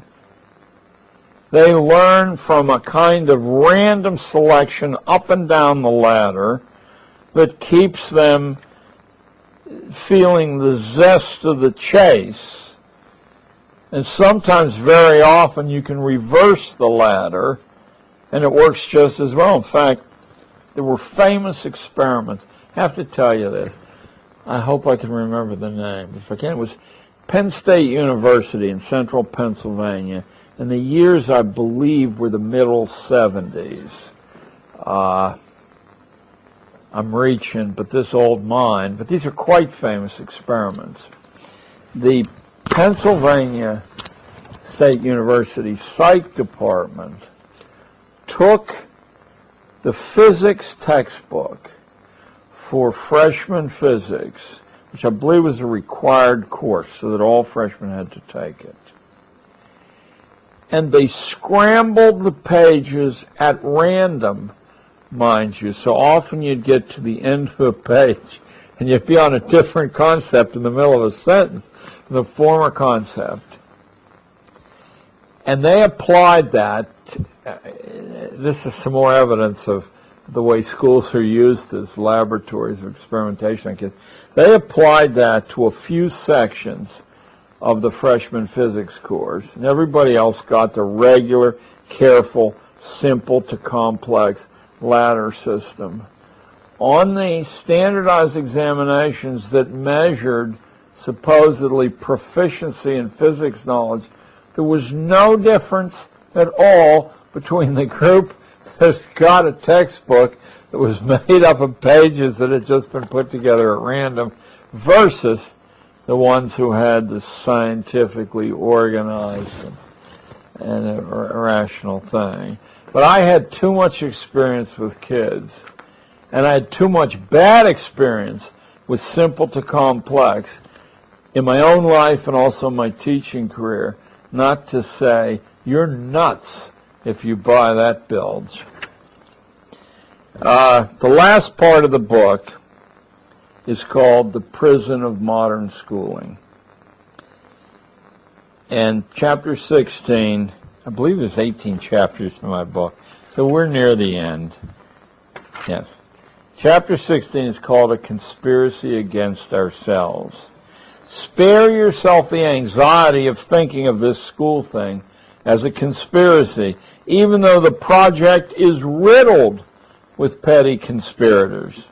It was and is a fully rational transaction in which all of us play a voluntary part. That is, you can step off this treadmill at any moment you want and actually do this education thing the right way. You can just step off the treadmill and, and walk away. It was and is a fully rational transaction, and you play a voluntary part in it. You trade the liberty of your kids, as all of us trade our free will, for a stable social order and a prosperous economy.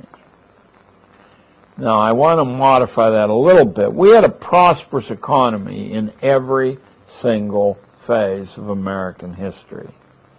It's just that the corporate economy is much more prosperous than the economy of independent livelihoods, which is to say, more stuff is available and more legal tender to buy the stuff with is available under the corporate system. The cost is your mind and your character to have that extra bit of stuff. Uh,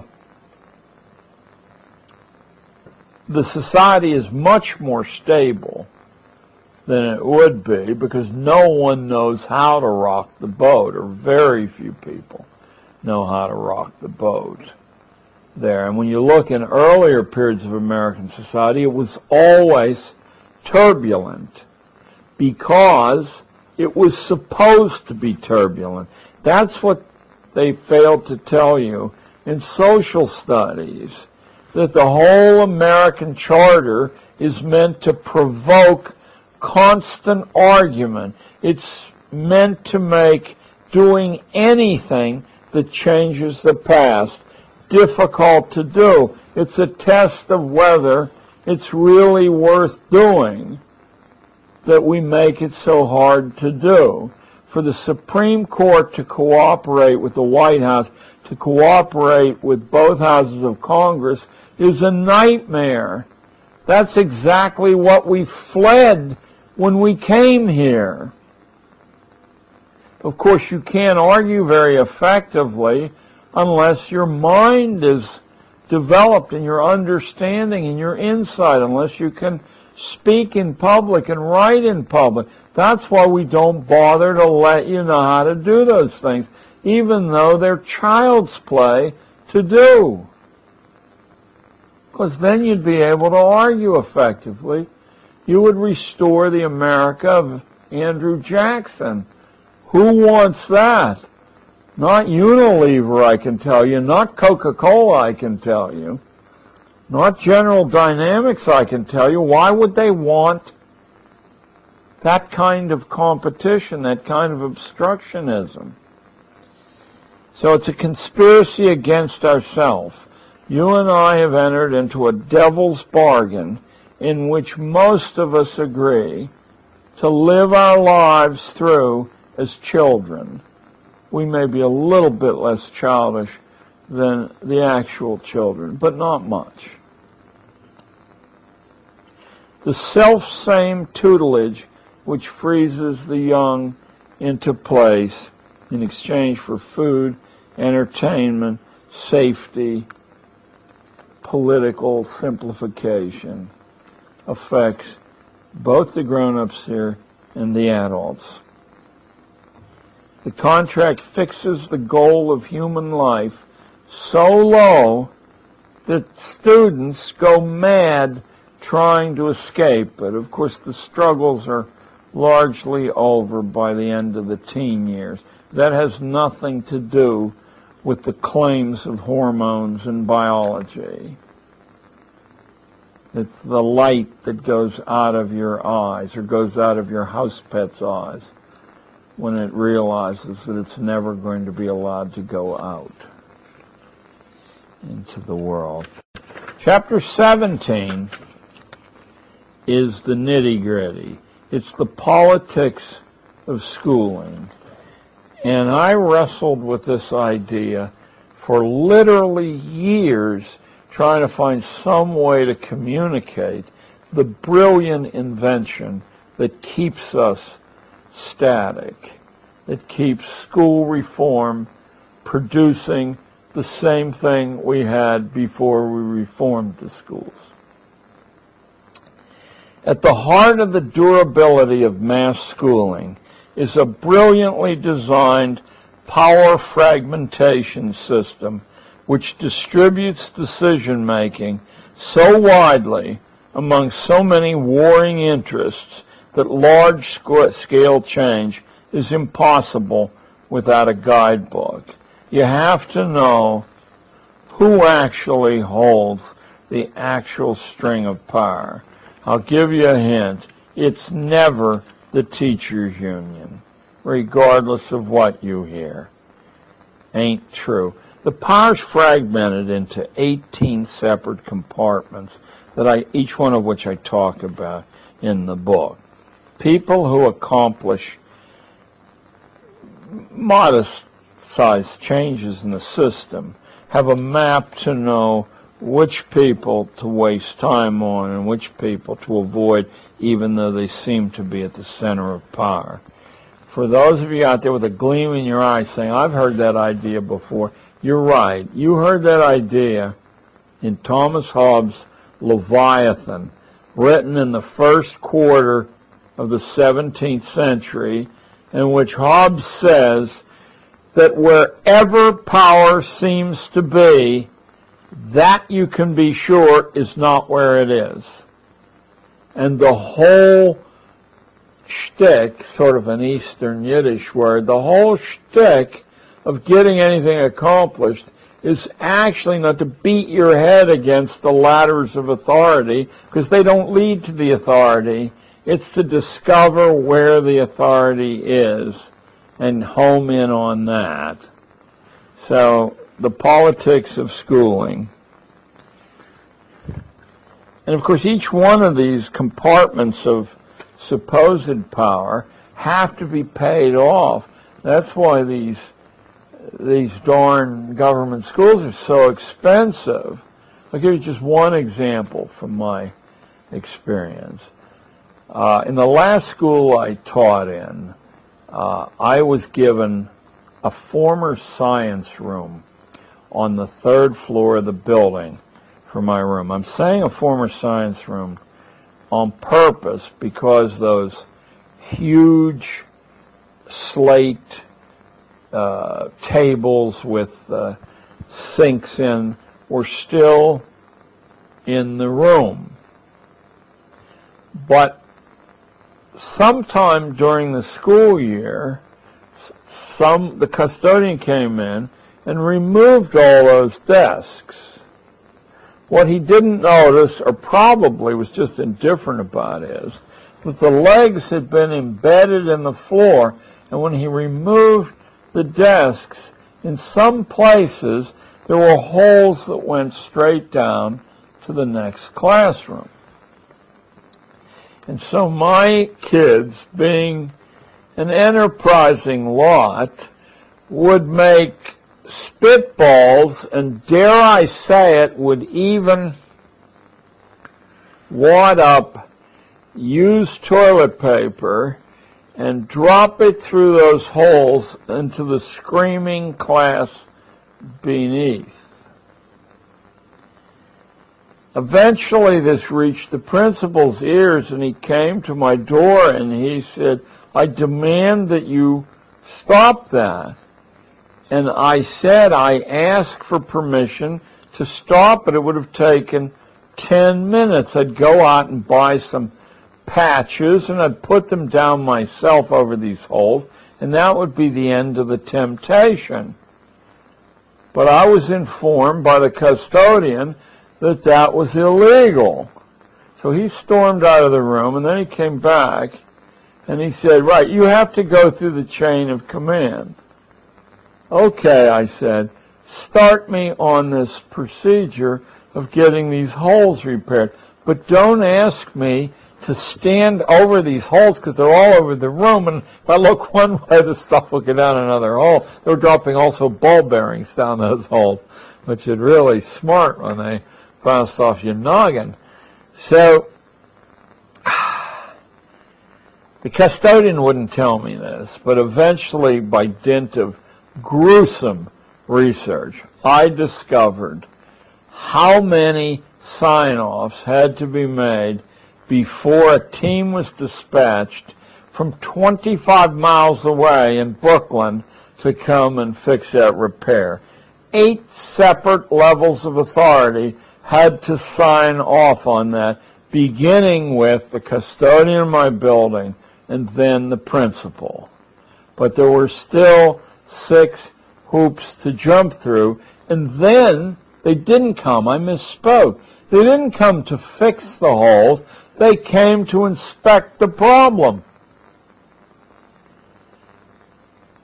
I want you to know that the whole procedure took eight months for work that any journeyman could have finished in a half an hour, including purchasing the supplies to do it. And duplicate that experience by thousands and thousands of repairs in, the thousand odd schools in New York City that are under the central system. And now are we just beginning to see a glimmer of how this power system has been set up to guarantee that nobody can change the inexorable progress and product of mass forced schooling. Absolutely fascinating. The last chapter is called Breaking Out of the Trap. And I'll just read the epigraph. The only conceivable way to emerge from this trap from which no further human, oh, I found a typo, progress is possible, is to repudiate centralization of schooling in the form of national goals, national tests, national teaching licenses, school to work plans, and the rest of the utopian package, which in California is daily being tried out here and there. You guys are you guys are among the most villainous states in the country. I'd say the only one that matches the damage that California does is Texas. home of the legendary, well, I won't say it, this isn't a political program. Uh, you dictate textbook construction for the whole United States. And the reason for it is simple. Rather than fragment textbook buying so that teams of salesmen would be traveling constantly all over the state trying to sell their product, you bulk buy for this nation of 35 million people so that anyone who gets a contract to supply California with books gets a contract to supply California with millions of books. It's instant wealth. Well, because of that, no textbook publisher wants to make 19 versions of his book. What California wants, or what Texas wants, because they do the same thing, is then force-fed to the rest of the United States. And what you have wanted for all my lifetime is not in books that train the intellect. You've bought, wanted books that propagandize the spirit, that socialize children. Your books are riddled with errors, some of them so comic that if I say them, you won't believe them.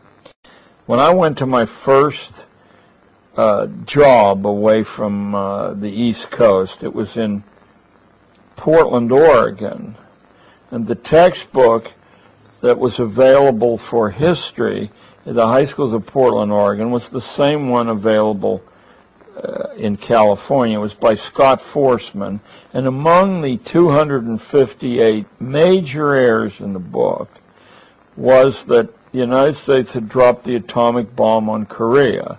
Now we're probably likely to do that in the upcoming days, but but certainly I guess they felt that all those people from that part of the world look alike. What's the difference? Japan, Korea. Uh, there were hundreds of errors of that magnitude in the book, nor was there any particular consternation when this was exposed. I guess there were some screams on the part of parents. But what does it matter? You got to get the kids to sit be quiet, copy notes off the board, and pass tests. What does it matter whether the information is accurate or not? How old-fashioned do you want to be? Breaking out of the track, you have to repudiate centralization. Schooling must be desystematized. The system must be put to death. Rather than dismissing that as rhetoric, each one of us if you value individuality, has a system of our own, just as we have a fingerprint of our own there. It's not totally alien to everyone else's system, but the part of our lives we value is in fact the part that that stands apart from the other people we know, or at least that's the part we should value as Americans. When you force everyone's system into one large system that presumes to distribute rewards later on based on how well you conform, we're talking about a nightmare that we are the chief distributor of this nightmare to the rest of the world, not communist China, not ex-communist Russia, but us should make you sit up and steam and vow to sabotage this system any way you can. Any way you can.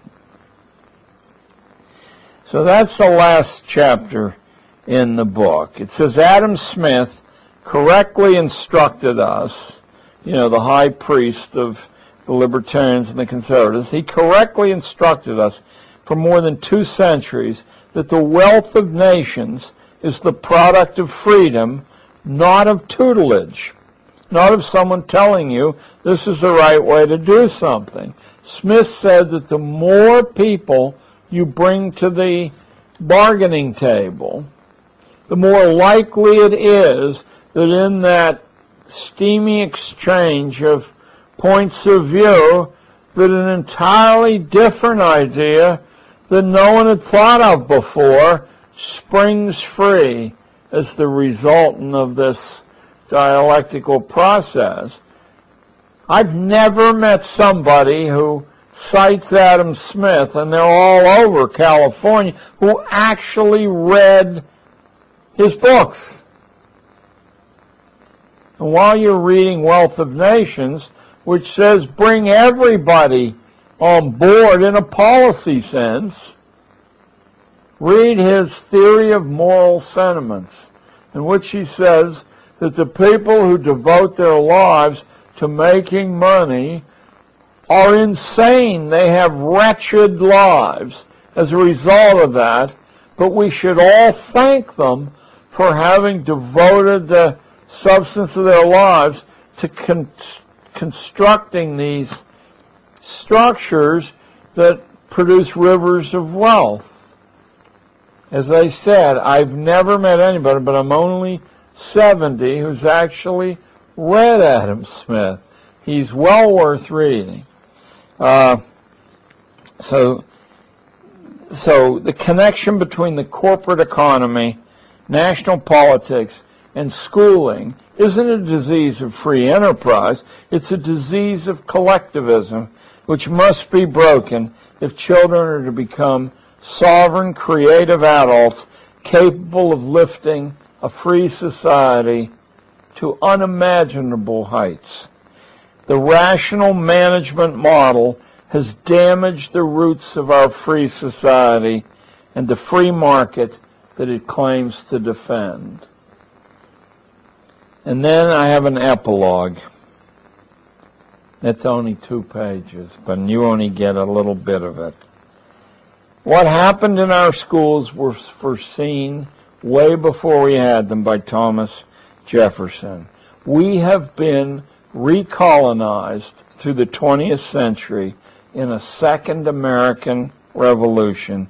We have been reabsorbed into the ruling imagination of Tudor England. It's time to take our script from this country's revolutionary start. It's time to renew our traditional hostility toward hierarchy and tutelage. We became a unique nation from the bottom up, not from the top down. That's the only way to rebuild a worthy purpose for American education and a worthy destiny for our children. And I summon on stage in the epilogue two people. General Braddock, in charge of the largest British army in North America, and his subaltern, Major George Washington. Braddock is an aristocrat to the core, and he's on a huge white horse. And he's covered with red and gold and silver and drummers. And Washington is dressed in frontier buckskins on a horse called Blueskin. who's a gray. And both of them are beckoning us into a different future. One says, You are children, you will always be children, we will take care of you, follow me. Into this well organized, fully ordained future. And Washington, who said in his memoirs, that the most brilliant sight he ever saw in his life was Braddock's army about to be exterminated when it crossed the river that Washington said, I don't think I'd cross that river if I were you. He made a mistake because in my reading of American history, when he looked in the mirror, that was the most brilliant sight he ever saw. Like Caesar, he was offered a crown three times. And three times he turned it down and said, I'll return to private life after my presidency. I think we need to follow Blueskin into the future. And that's Underground History of American Education. And I hope you buy it. Thank you very much, John.